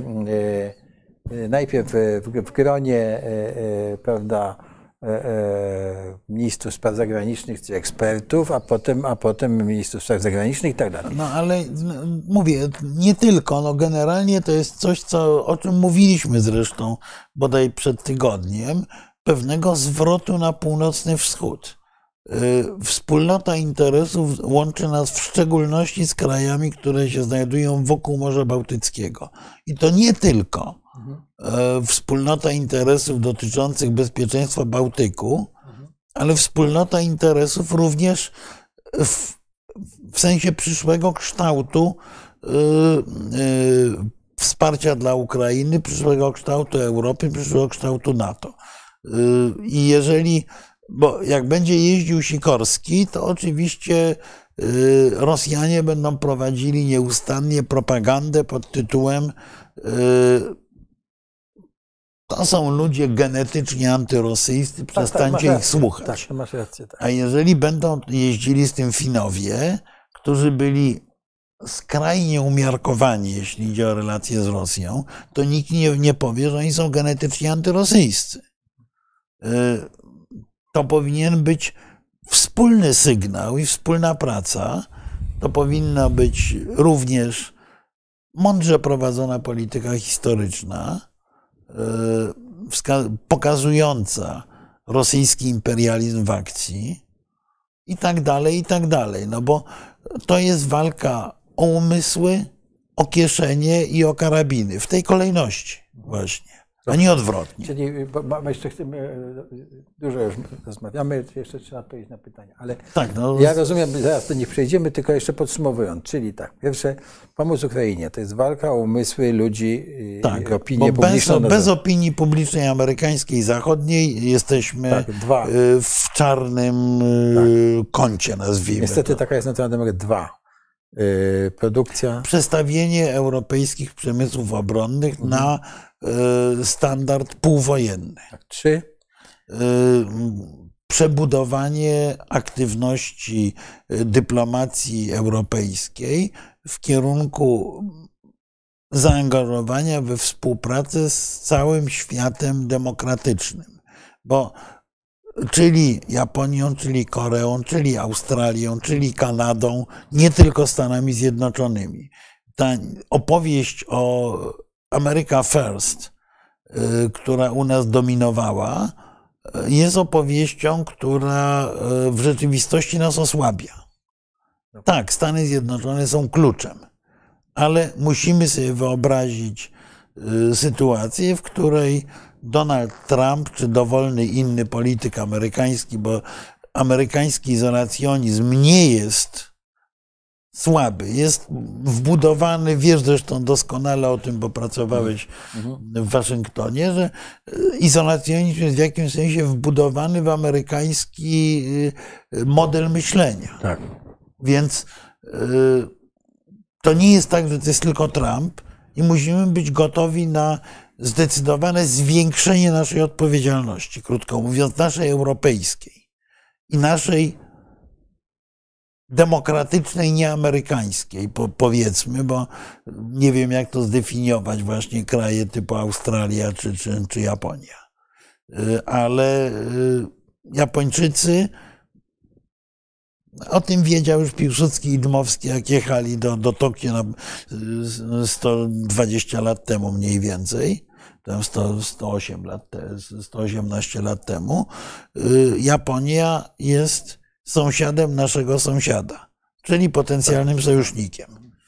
To samo dotyczy Korei Południowej, a oba te kraje z kolei są krajami nowoczesnej produkcji zbrojeniowej, czyli współpraca europejska to jest współpraca globalna w dziedzinie bezpieczeństwa, czyli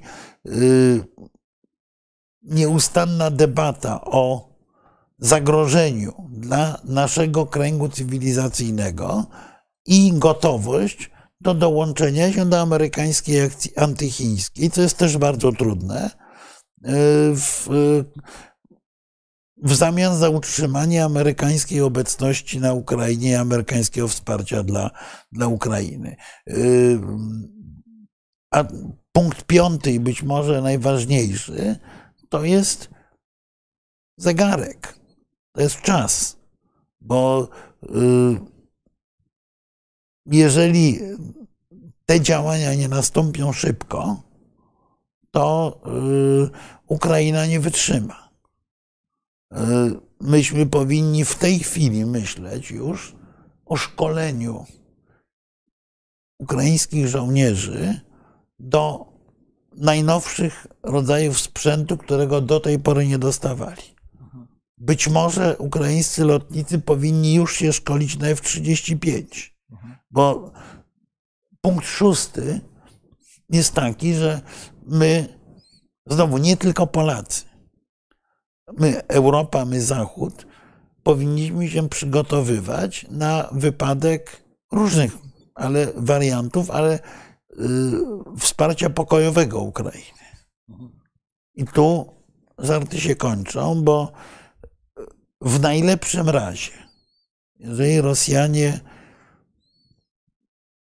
zgodzą się, zaproponują jakąś formę rozejmu, czy jakąś formę rozwiązania pokojowego, to możemy być pewni, że oni nie myślą o żadnym pokoju, tylko o czymś, co w języku rosyjskim nazywa się pieredyszką.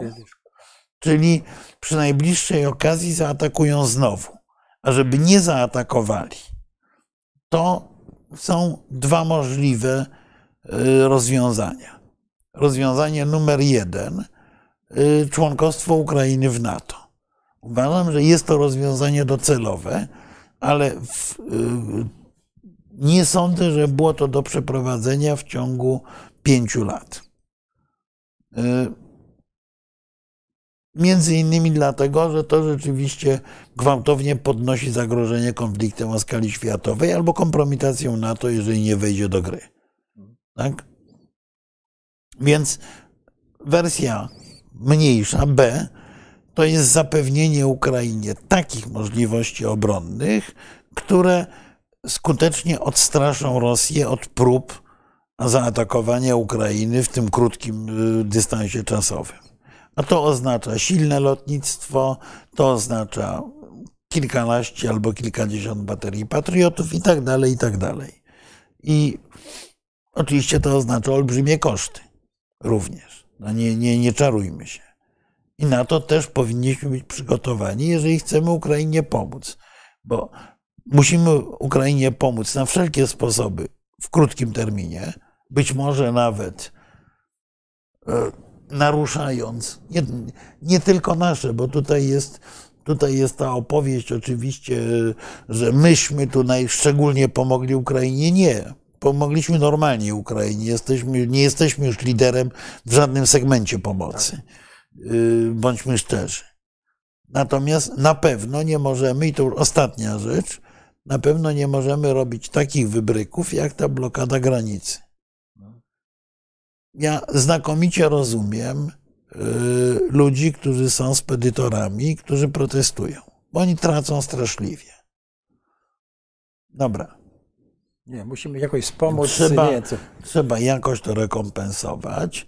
Trzeba Ukrainę traktować jako dojrzałego partnera, czyli partnera, który nie może żądać wszystkiego dla siebie, który ma jakieś ograniczenia, ale z drugiej strony wszelkie tego typu blokady mają znaczenie nie tylko ekonomiczne, ale w jeszcze większym stopniu psychologiczne dla Ukrainy. Bo pamiętajmy, że być może ostatnia rzecz, o której trzeba powiedzieć, jeśli idzie o tę pomoc dla Ukrainy, to jest coś, co ja bym powiedział, jest definiowane jako właśnie utrzymanie ducha, bo ten duch obrony ukraińskiej może nie tyle upada, ale słabnie. Słabnie w naturalny sposób. Wobec tego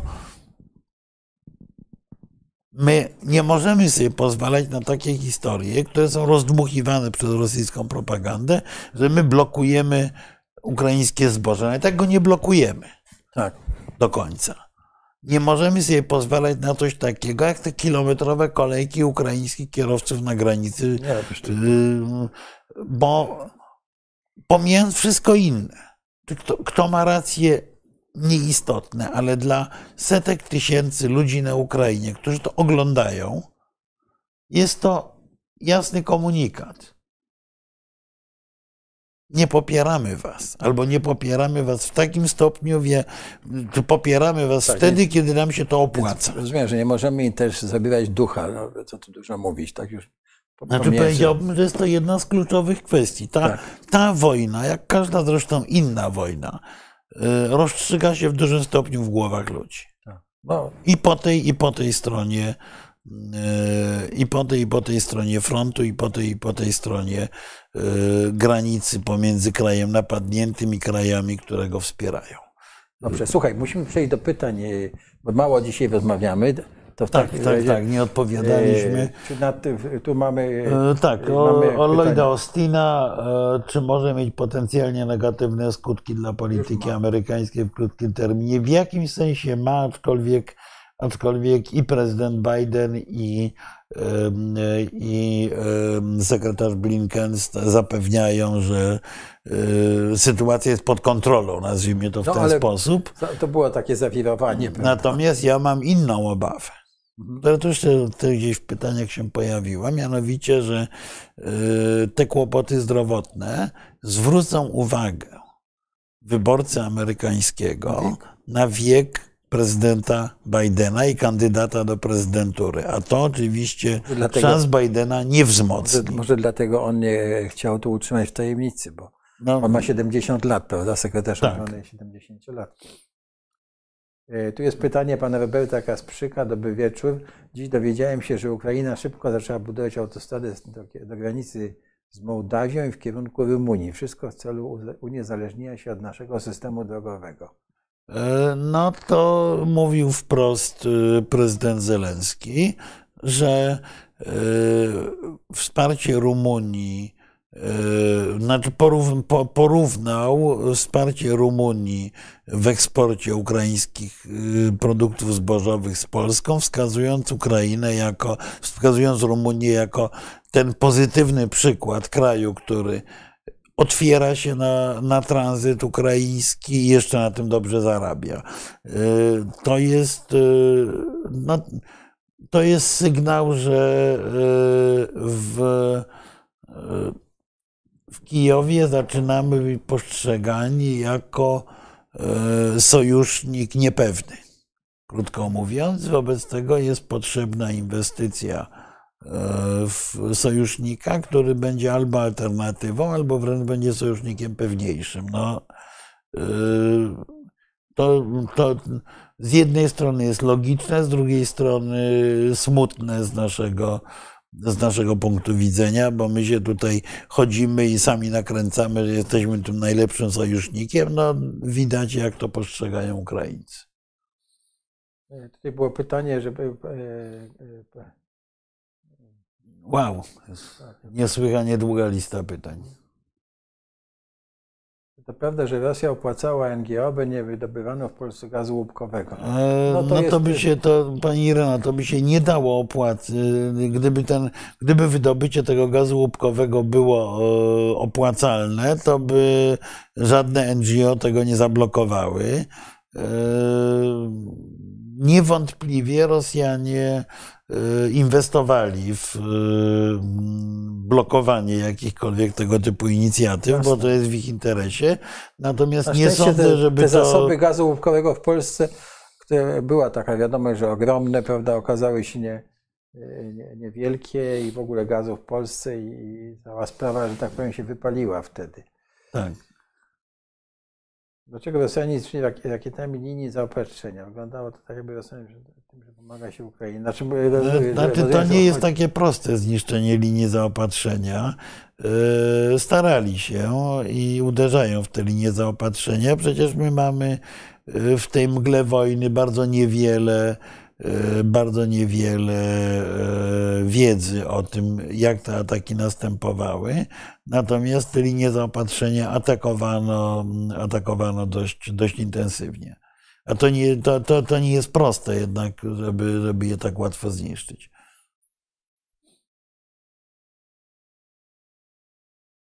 No tutaj nam się pojawiły teorie, ale jeśli pozwolisz, to przewijaj je, dobrze? Walka z korupcją. No, zaraz, bo cofnę jeszcze. No, cofnij jeszcze, tak.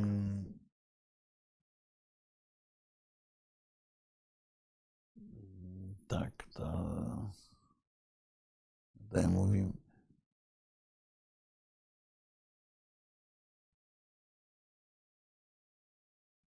Tak.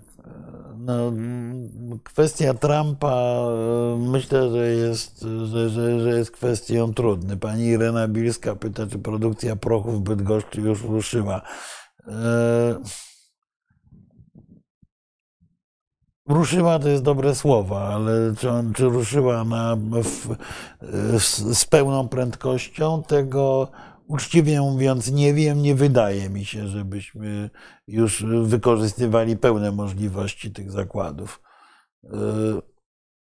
Tu mamy komunikat, najpierw pomóżmy sobie. Otóż pomagając Ukrainie, pomagamy sobie właśnie, na tym to polega.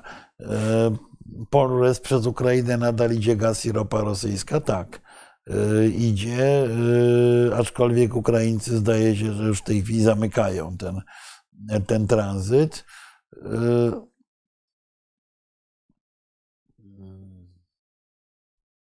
Bo tutaj jakoś mi się źle przewija to.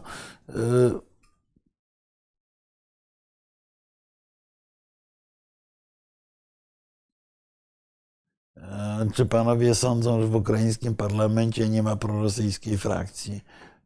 Nie, sądzimy, że jest, aczkolwiek w tej chwili jest bardzo słaba. Wydaje mi się, że może się objawić, jeśli by zaczęło się coś bardzo źle dziać, no bo będą ratowali, co będą mogli, prawda? Tak. No tu oczywiście jest ta teza, że uzbrojenie będziemy mogli przekazać wraz z dostawami nowego sprzętu naszych sił zbrojnych. Zasadniczo tak, ale... Tam jest coś o wciąganiu młodych Polaków. Ja sugeruję, żebyście pojechali walczyć tam na Ukrainie, wciągajcie do... Nie, to jest trollizm typowy. Ale na razie jeszcze nikt. Tak, pan Michał Potocki, że nowocześnie wyposażona armia Iraku bez morale przepadła w walce o Mosul i tak dalej. Zgoda, ale hipernowoczesne wyposażenie jest też potrzebne, natomiast cały czas mówiliśmy, że walka toczy się o głowy przede wszystkim i Europejczyków, ale oczywiście również strony ukraińskiej. Znowu to jest oczywiste. Jowita twierdzi, że jak rozliczy Zelenskiego, a myślę, że to sprawa wewnętrzna Ukrainy, kto kogo i jak rozliczy.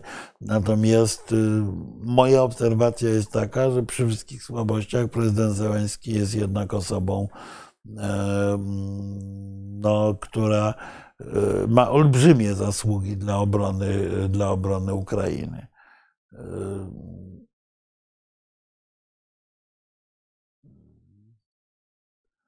No właśnie chodzi o to, że świat wartości już nie opiera się na gazie z Rosji. Nie, no to w ogóle nie, to absurdalna teza, tak, nie ma z tym sensu. Może to czyli wojna przez lata, według mnie sytuacja jest patowa, Rosja i Ukraina muszą wygrać, tylko jak? Rosja i Ukraina muszą wygrać, tylko jak? No, wie pani, no zawsze, jeżeli mamy do czynienia z krajami, które jeśli nie można uzyskać swoich celów w wojnie, no to zawsze następuje jakiś rozejm. Tak? Każda wojna się kończy. Co prawda były w historii nawet wojny stuletnie, to 120 lat zresztą, ale to już... No tak, tu oczywiście komentarz o aresztowanie. Nie będziemy komentowali sprawy aresztowania, bo nie jest to sprawa międzynarodowa. Mamy nadzieję, że opowieści pani minister o tym, że prezydent będzie wysyłał listy o strasznej sytuacji w Polsce do przywódców na świecie, są nieprawdziwe i i że ten konflikt nie zostanie wyciągnięty na zewnątrz bardziej niż do tej pory jest obserwowany. Rozumiem, że to byłoby na tyle, bo nawet było tak, że już Komisja Europejska, ktoś tam ją pytał o komentarz i odmówiła jakiegokolwiek komentarza, więc tak. Polska jest otwartym krajem. Tak, tu mamy ciekawe pytanie, jak pan prelegent pomógł Ukrainie do tej pory? Proszę wybaczyć, ja nie będę jakby się chwalić, czy coś robiłem, czy nie robiłem. Coś robiłem, ale zadaniem publicystów jest między innymi mówienie. Nasze zadanie jest gadanie. Pan Feszczuk, niech pan coś o Armenii wtrąci, a wtrącałem, tylko widocznie pan się włączył później.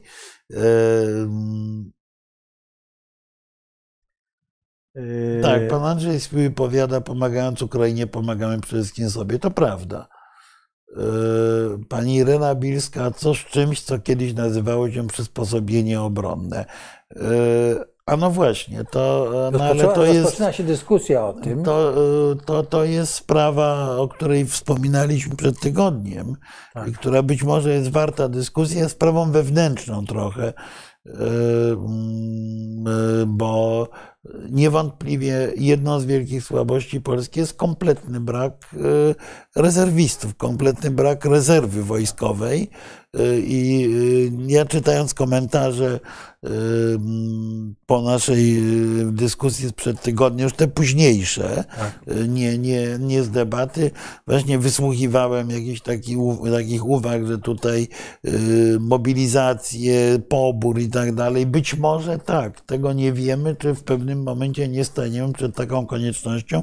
Przypominam, że państwa bałtyckie wróciły do poboru, że wiele krajów się zastanawia nad powrotem do poboru, bo doświadczenie Ukrainy wskazuje, że jednym z kluczowych elementów jest posiadanie rezerw, które zastąpią tę armię pierwszego rzutu na froncie. Z polskim poborem jest tak, że ten pobór taki na rok do wojska w ogóle chyba nie wchodzi w grę, bo przecież ileś małych firm by w ogóle upadło i nie wiadomo, jak to rekompensować. To kiedyś było rekompensowane. Powinniśmy rozważyć powrót szkolenia wojskowego na studiach, bo to jest potencjalna kadra ludzi bardziej wykształconych, którzy tak czy inaczej powinni znaleźć się w orbicie obrony państwa w sytuacji zagrożenia. Ja tylko chciałem powiedzieć, że ponieważ moja fundacja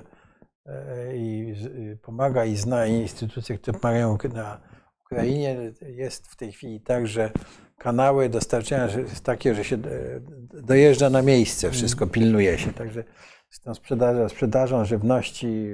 Nie, ale tutaj wyraźnie mamy kilka osób, które powiedzmy starają się wpisy lekko prowokujące. Tak, jeśli nie mające takich podłoża i o innym celu. Tak.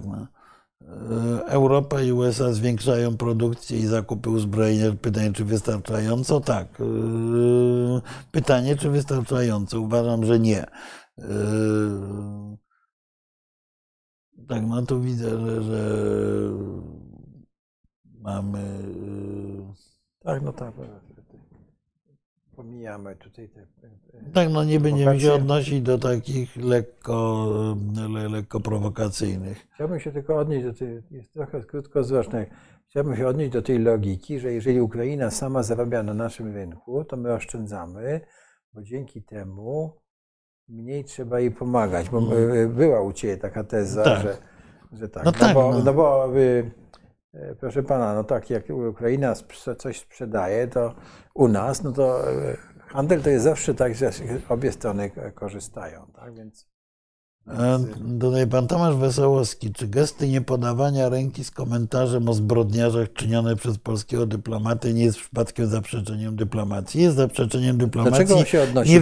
Nie wiem, do czego pan się konkretnie odnosi. Do takiego.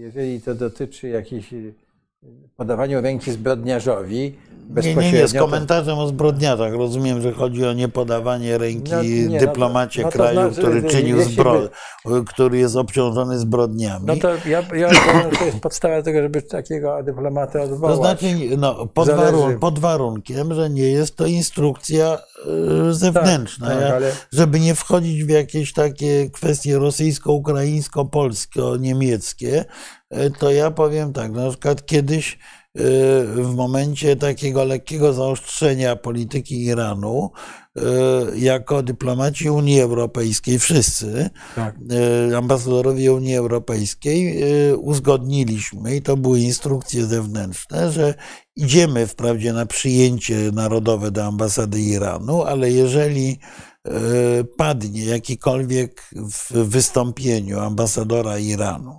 jakikolwiek atak przeciwko Europie czy Stanom Zjednoczonym, to w tym momencie wstajemy i gremialnie wychodzimy.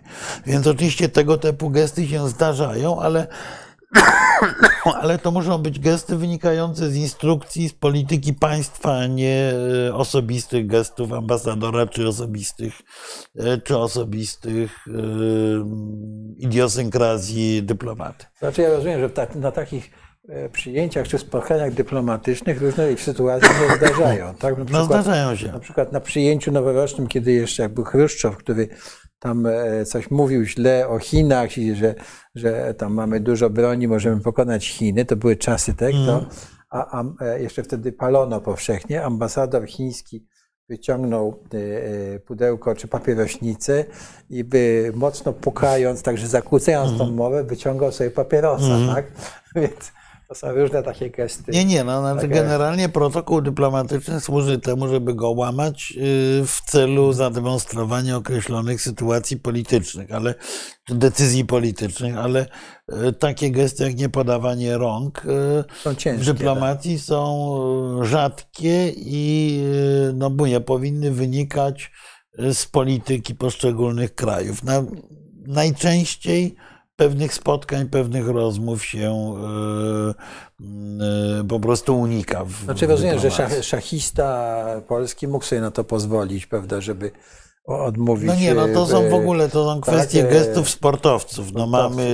Mieliśmy awantury tam tenisistek, które sobie nie podawamy ręki i tak dalej.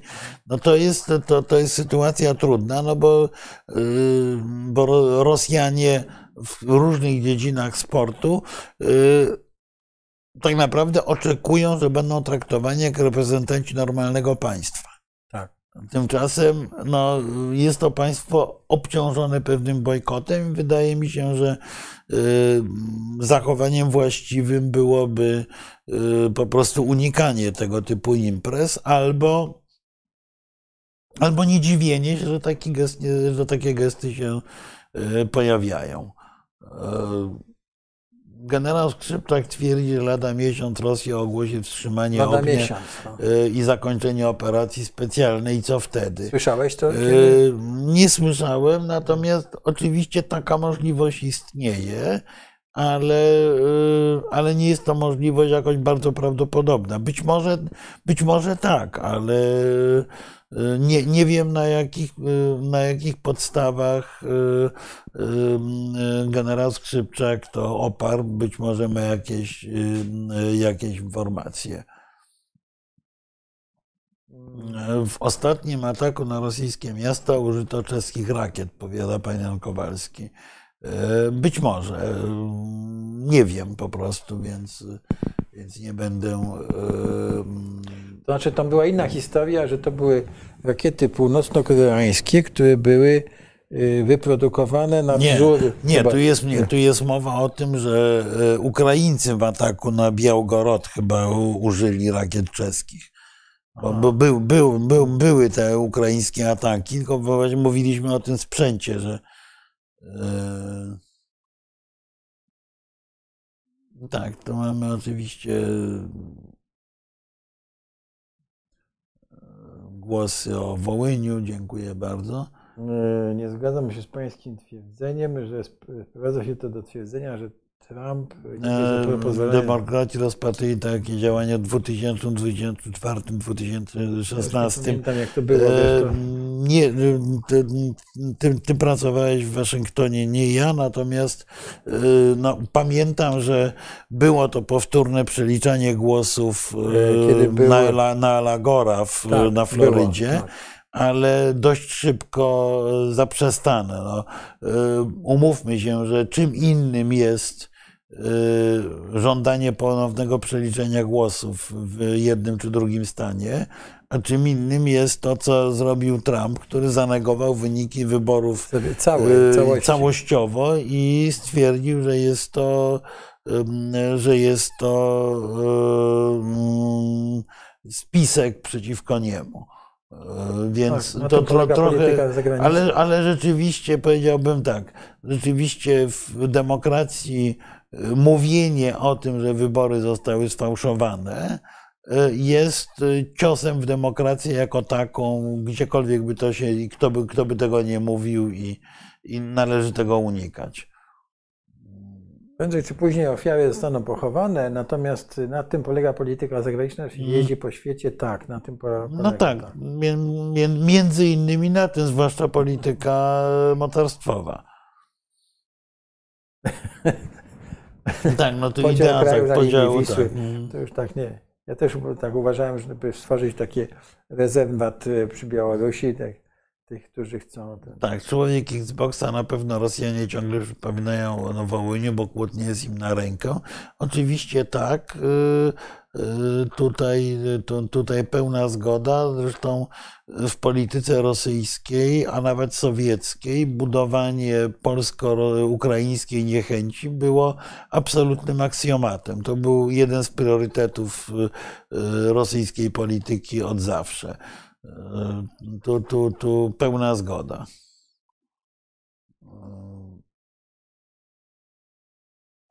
Tutaj mamy do ciebie, ty przykro mi to stwierdzić. Tak, to znowu tym nieszczęsnym, nieszczęsnym Wołyniem. Nie stosunkuję, staram się być delikatny, jak tego się uda. Ale to jest a propos czego? A propos czego właśnie, tak, panie Tomaszu? To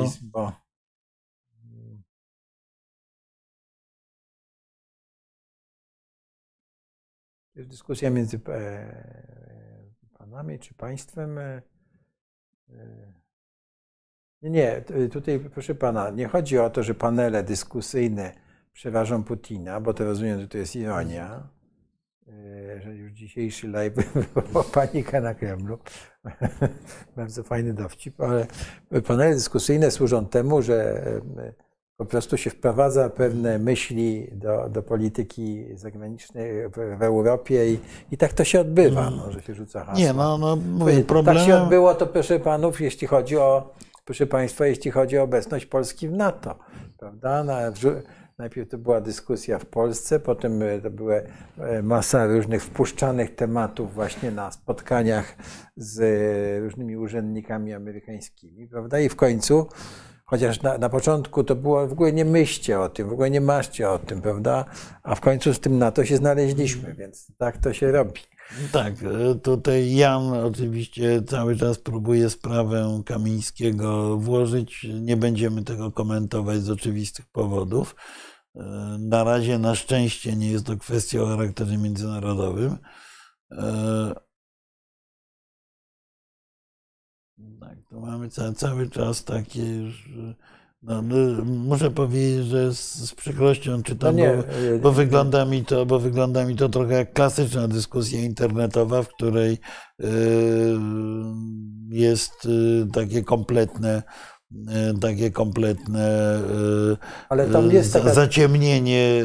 Tak, ale tam było i w tej dyskusji jedno stwierdzenie, z którym ja się nie mogę zgodzić, że nie straszyskimi, bo oni od Polski nic nie chcieli i nic nie chcą. No, ten dokument, jaki został położony na stół, prawda, w grudniu 2021 roku, świadczył o czymś innym, prawda, że oczywiście. Są od Polski, po prostu Polsko, odłącz się od Zachodu i po prostu stań się krajem nawet nie sfinlandyzowanym, tylko po prostu bądź naszym buforem, no tego chcą. No. Tak, pan Grzegorz Sośnicki tutaj zadaje bardzo kluczowe pytanie. Czy jest plan B Polski i Unii Europejskiej na wypadek, gdyby Ukraina przegrała wojnę? Mam nadzieję, że jest i jeżeli jest, to jest głęboko schowany, bo na pewno jego omawianie publiczne było po prostu demobilizujące w tej chwili. Tam było takie pytanie, to co pan Nowakowski mówi o Ukrainie, tak. To utopia. No, myśmy postawili sobie temat, jak pomóc Ukrainie, tak? Więc powiedzieliśmy sobie, że trzeba te kilka punktów, które wymieniliśmy, można do nich wrócić. I to jest jak gdyby dla ożywienia intelektualnego nasza dyskusja. Natomiast od polityków zależy, to będzie utopia czy nie. No, to... no oczywiście, no, znaczy... Znowu, co jest utopią, bo to jest taka teoria, to jest utopia. Co jest utopią? Ja raczej myślę, że mówimy o bardzo smutnych perspektywach, ogromnym zagrożeniu. Natomiast w naszym interesie jest to, żeby Ukraina przetrwała. I żeby przetrwała możliwie silna. Tak, i tutaj pojawiają się też w dyskusji państwa tezy, że prawda, Stany Zjednoczone wywołały wojenkę i tak dalej, i tak dalej. I no, to oczywiście nie, to tak, kompletne no bzdury. To mamy kolejną w stylu takim trollowskim. Czy wykłada pan na jakichś niemieckich albo ukraińskich uniwersytetach? Nie, nie wykładam na niemieckich, ukraińskich uniwersytetach, raczej jeżeli już to na polskich. Proszę pana, nasze dzieci mają walczyć, jeśli cała sztuka polega na tym, żeby dzieci nie musiały walczyć. Tak. Więc jeżeli ma się sprawną dyplomację, sprawne służby, wywiad i tak dalej, to się nie trzeba prowadzić wojny. Tak? I o to się tak gdyby toczy. To, żeby Polska, żeby właśnie dzieci nie musiały walczyć, a jednocześnie, żeby mogły żyć tak jak chcą i będą chciały, a nie pod dyktando, nie wiem, prawda, Rosjan czy kogoś innego. Tak, pan Lubomir Kamblok, jeśli komuś pomagać, ten ktoś przyzwyczaja się do pomocy i już nie może bez niej funkcjonować, trochę jak żebrak na ulicy. Ja bym powiedział tak, to i w momencie, gdy przestaniesz pomagać, to umrzesz, no okej, tylko to dotyczy na przykład czasami krajów afrykańskich, które życie przyzwyczaiły się do tej pomocy, natomiast zupełnie czym innym jest wspieranie kraju napadniętego w sytuacji wojny, bo bez wsparcia żaden kraj sobie nie poradzi. No myśmy tutaj rzucone... Utopią jest teza, pan Tomasz Wesołowski odpowiada, utopią jest teza o szkoleniu ukraińskich pilotów na F-35 na przykład. Przepraszam, a dlaczego? A dlaczego jest utopią? Gdybyśmy 2 lata temu szkolili... Nie, gdybyśmy 2 lata temu szkolili Ukraińców na F-16, to te 30 parę F-16, które już dostają, byłyby obsługiwane. Więc dlaczego jest to pana zdaniem utopia?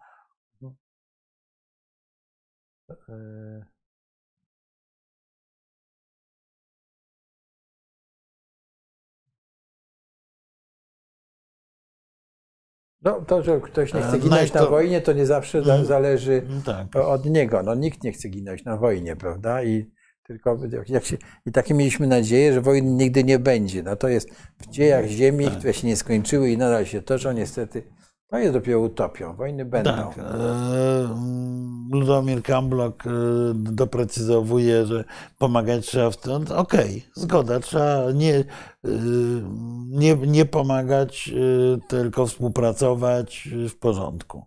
Musimy kończyć, bo jest strasznie długo. Tak, no już dobiegliśmy do końca pytań. Jesteśmy na bieżąco, że tak powiem, w debacie. Proszę panów łaskawych wyjaśnić, czemu Wołyń jest nieszczęsny. Odpowiadam. Wołyń jest nieszczęsny dlatego, że jest nadużywany jako czynnik budowania konfliktu polsko-ukraińskiego. zgoda. Strona ukraińska ma tu wiele za kołnierzem, mogłaby niewątpliwie zrobić więcej w wyjaśnieniu tej sprawy, czy posprzątaniu tej sprawy, natomiast nieszczęsny, ponieważ jest używany wtedy, kiedy jest jabłkiem niezgody wrzucanym między Polską i Ukrainą. I dlatego uważam, że powtarzanie o Wołyniu w sytuacji, kiedy ratujemy, czy staramy się ratować zaatakowany kraj sąsiedni, nie jest najlepszym pomysłem. Ja nie twierdzę, że o tym nie trzeba rozmawiać, ale, ale twierdzę, że nie należy kwestii Wołynia w tej chwili stawiać wysoko w dyskursie publicznym. Ani narzucać pewnych rozwiązań pod wpływem tego, że Ukraina jest w kiepskiej sytuacji, bo to prawda. Nigdy tej... Tak, a to nie dogadamy w tej kwestii, pomijając to, że 4/5, czy jeśli nie 5, nie 9/10 Ukrainy w ogóle nie rozumie, o co chodzi, bo Wołyń był przecież na kawałku Ukrainy, a reszta mówi, ale jaki Wołyń, o co chodzi, tak? Ktoś z Zaporoża ci powie, jaki Wołyń, tak? Musimy to wszystko i przemyśleć i po prostu doprowadzić do rozwiązania tej kwestii, no tak, żeby obie strony rozumiały, o co chodzi, jeśli mamy pójść dalej w naszych relacjach. Proszę Państwa, wydaje mi się, że... Tak, to ja tu jeszcze pozwól, że odpowiem King Kongowi. O panowie, o czym wy rozmawiacie? Niepokój w kraju i co wy na to? Myśmy na samym początku się do tego odnieśli. Pan czy pani nie będą tutaj, nie byli tu podłączeni. Pewnie. Otóż ja uważam, że prawdziwym problemem dla nas naprawdę jest polityka międzynarodowa, a nie awantury wewnątrzkrajowe. Więc... Miejmy nadzieję, że nasz system prawny i jednak to, co zostało, a dużo zostało jeszcze z naszej demokracji, zapracuje i tym wszystkie problemy się uda rozwiązać. Także nie wpadajmy w panikę. Tak, także myślę, że naprawdę te kwestie są istotne. No tu pani Irena powiada, że cały czas zbierane są produkty dla Ukrainy i ludzie je przekazują. Tak. Bardzo dobrze, proszę Państwa. To jest, bo cały czas jest lekko większościowa tendencja dla wsparcia Ukrainy. Ale umówmy się też, że naprawdę słabnie. Ukraińcy potrzebują pomocy. Niech nas nie mylą, prawda, to, że na ulicach Kijowa są otwarte kawiarnie i życie toczy się normalnie. Ani, że Porszaki z ukraińskimi rejestracjami jeżdżą po Warszawie. No. Ale to, że są te otwarte kawiarnie w Odessie czy w Kijowie, to jest też element wojny. Ukraińcy w ten sposób prowadzą swoją wojnę, pokazując Rosjanom, że po prostu nic, nie boimy się was, prawda, trzymamy się i tak dalej. I to trzeba wspierać. Znaczy wszystko... Nie mówiliśmy tutaj o tym, ale pomagać Ukrainie w naszych, że tak powiem, prywatnych możliwościach jak najbardziej trzeba to robić, tak? Poprzez wspieranie organizacji, które prowadzą pomoc dla Ukrainy.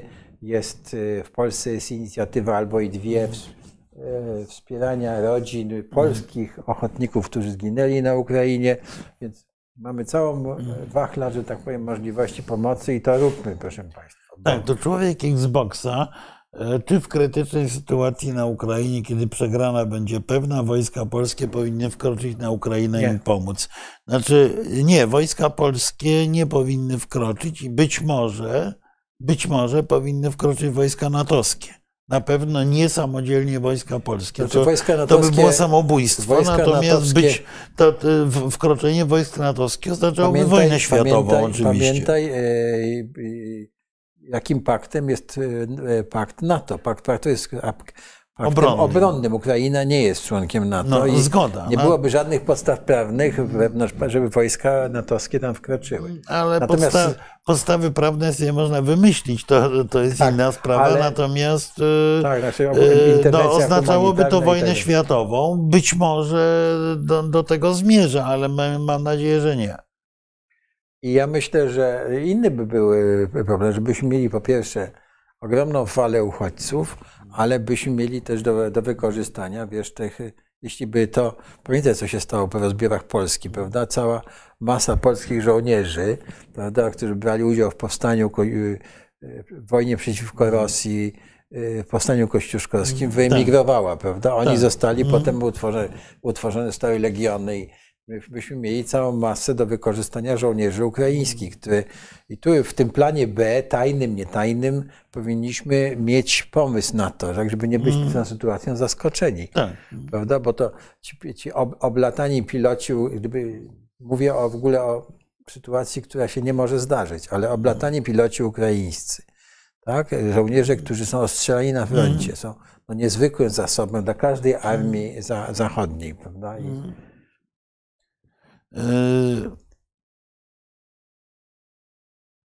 Okej, to dobrze, tutaj jeszcze Foxmog powiada, że na Ukrainie mają kult bandyty. To dalszy ciąg tej debaty o Wołyniu. Więc ja powiem coś takiego. Ja znam wielu, byłem na Ukrainie ileś razy, nie mają żadnego kultu bandyty. Ale, znaczy, nie, bo mowa oczywiście o obywatelu Rzeczpospolitej Polskiej, jest to nie banderze.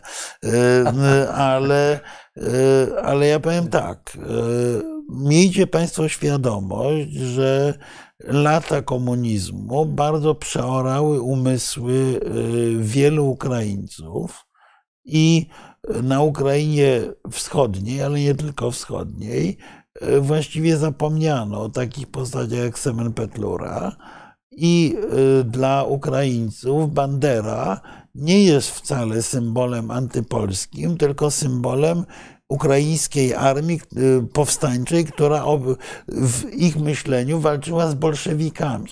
To znaczy jest to symbol antyrosyjski. Jeden z niewielu, które są generalnie przez Ukraińców akceptowane. I stąd jest ten kult i stąd wielu Ukraińców, również polityków ukraińskich, nie wycofuje się z tego z kultu Bandery. My mamy zupełnie inny odbiór tej postaci, natomiast ja, nie akceptując tego, rozumiem, dlaczego dla Ukraińców jest to postać istotna. Pan Tomasz Wesołowski, podstawy prawne można sobie wymyślić. Panie Tomaszu, pozwoliłem sobie na ironię, mówiąc o tym, że podstawy prawne można wymyślić, między innymi naśladując właśnie tę debatę. Więc w prawie międzynarodowym też wymyślano różne rzeczy, na przykład taki preemptive strike, czy nawet w doktrynie, przecież NATO się pojawiło coś takiego jak uprzedzenie wyprzedzające, czy coś takiego, prawda? W Wilnie. Także można. Dobrze. Nie, no proszę Państwa, musimy... to oczywiście jest cały czas na stole, ale mówię, no jest to możliwość bardzo niewielka i śmiertelnie ryzykowna. Znaczy nie tyle się śmiali z Kaczyńskiego, że chciał pokojowe NATO na Ukrainie, tylko po prostu pomysł był taki w ogóle nieskonsultowany z nikim i który by po prostu był, był złym pomysłem w ogóle. Ani Ukraińcy go nie chcieli, ani nie wiadomo było jak to przeprowadzić i tak dalej. Więc, rzucone to było tak po prostu, tylko spowodowało zamieszanie. Więc. Pan Marcin Ratajczak, czy Słowacja zaczyna iść w stronę naśladowania Węgier, czy będzie to problem dla Polski? Będzie. Będzie. Dlatego mówiliśmy o tym, żeby jak najszybciej, prawda, spróbować artykuł 7 przekonać innych członków Unii Europejskiej, żeby jak najszybciej zastosować w stosunku do Węgier, żeby powstrzymać Słowację. Bo jak już będą dwa kraje, to będzie trudniej. I to jest też to, o czym mówimy, jest argumentem za tym, żeby jednak system decyzyjny w Unii Europejskiej zmienić. Także taki... Tak, no to tutaj pan Krzysztof, już będziemy kończyć, a pan Krzysztof powiada 6 dywizji, silny przemysł zbrojeniowy produkujący dla armii na eksport, członkostwo w NATO. Tak jest, znaczy, z tymi 6 dywizjami jest problem, bo z tymi rzeczami, bo będzie bardzo trudno znaleźć po prostu ludzi do tak silnej obsady wojska. Myślę, że To jest temat do dyskusji, natomiast... Wydaje mi się, że żaden sąd by nie skazał Bandery jako mordercy. Znaczy nie, no, sąd polski skazał Banderę za jako mordercę za zabójstwo Pierackiego. Tak, rzeczywiście. Natomiast rzeczywiście siedział w niemieckim obozie i raczej był ideologiem. Mówię, no, rozmawiamy o symbolach. Symbole są ważne, ale nie są najważniejsze. Powtarzanie przez pana Adama, że Bandera to morderca, jest teoretycznie, jest prawdą. Dostał wyrok za morderstwo Pierackiego, okej. Natomiast jako żywo minister Pieracki nie był na Wołyniu. Znaczy był na Wołyniu, ale w Legionach. Tak. Dobrze, proszę państwa, bardzo państwu dziękujemy. Tak. Przypominamy, że dzisiaj poruszyliśmy temat pomocy dla Ukrainy i wymieniliśmy te kilka punktów, do których można wrócić.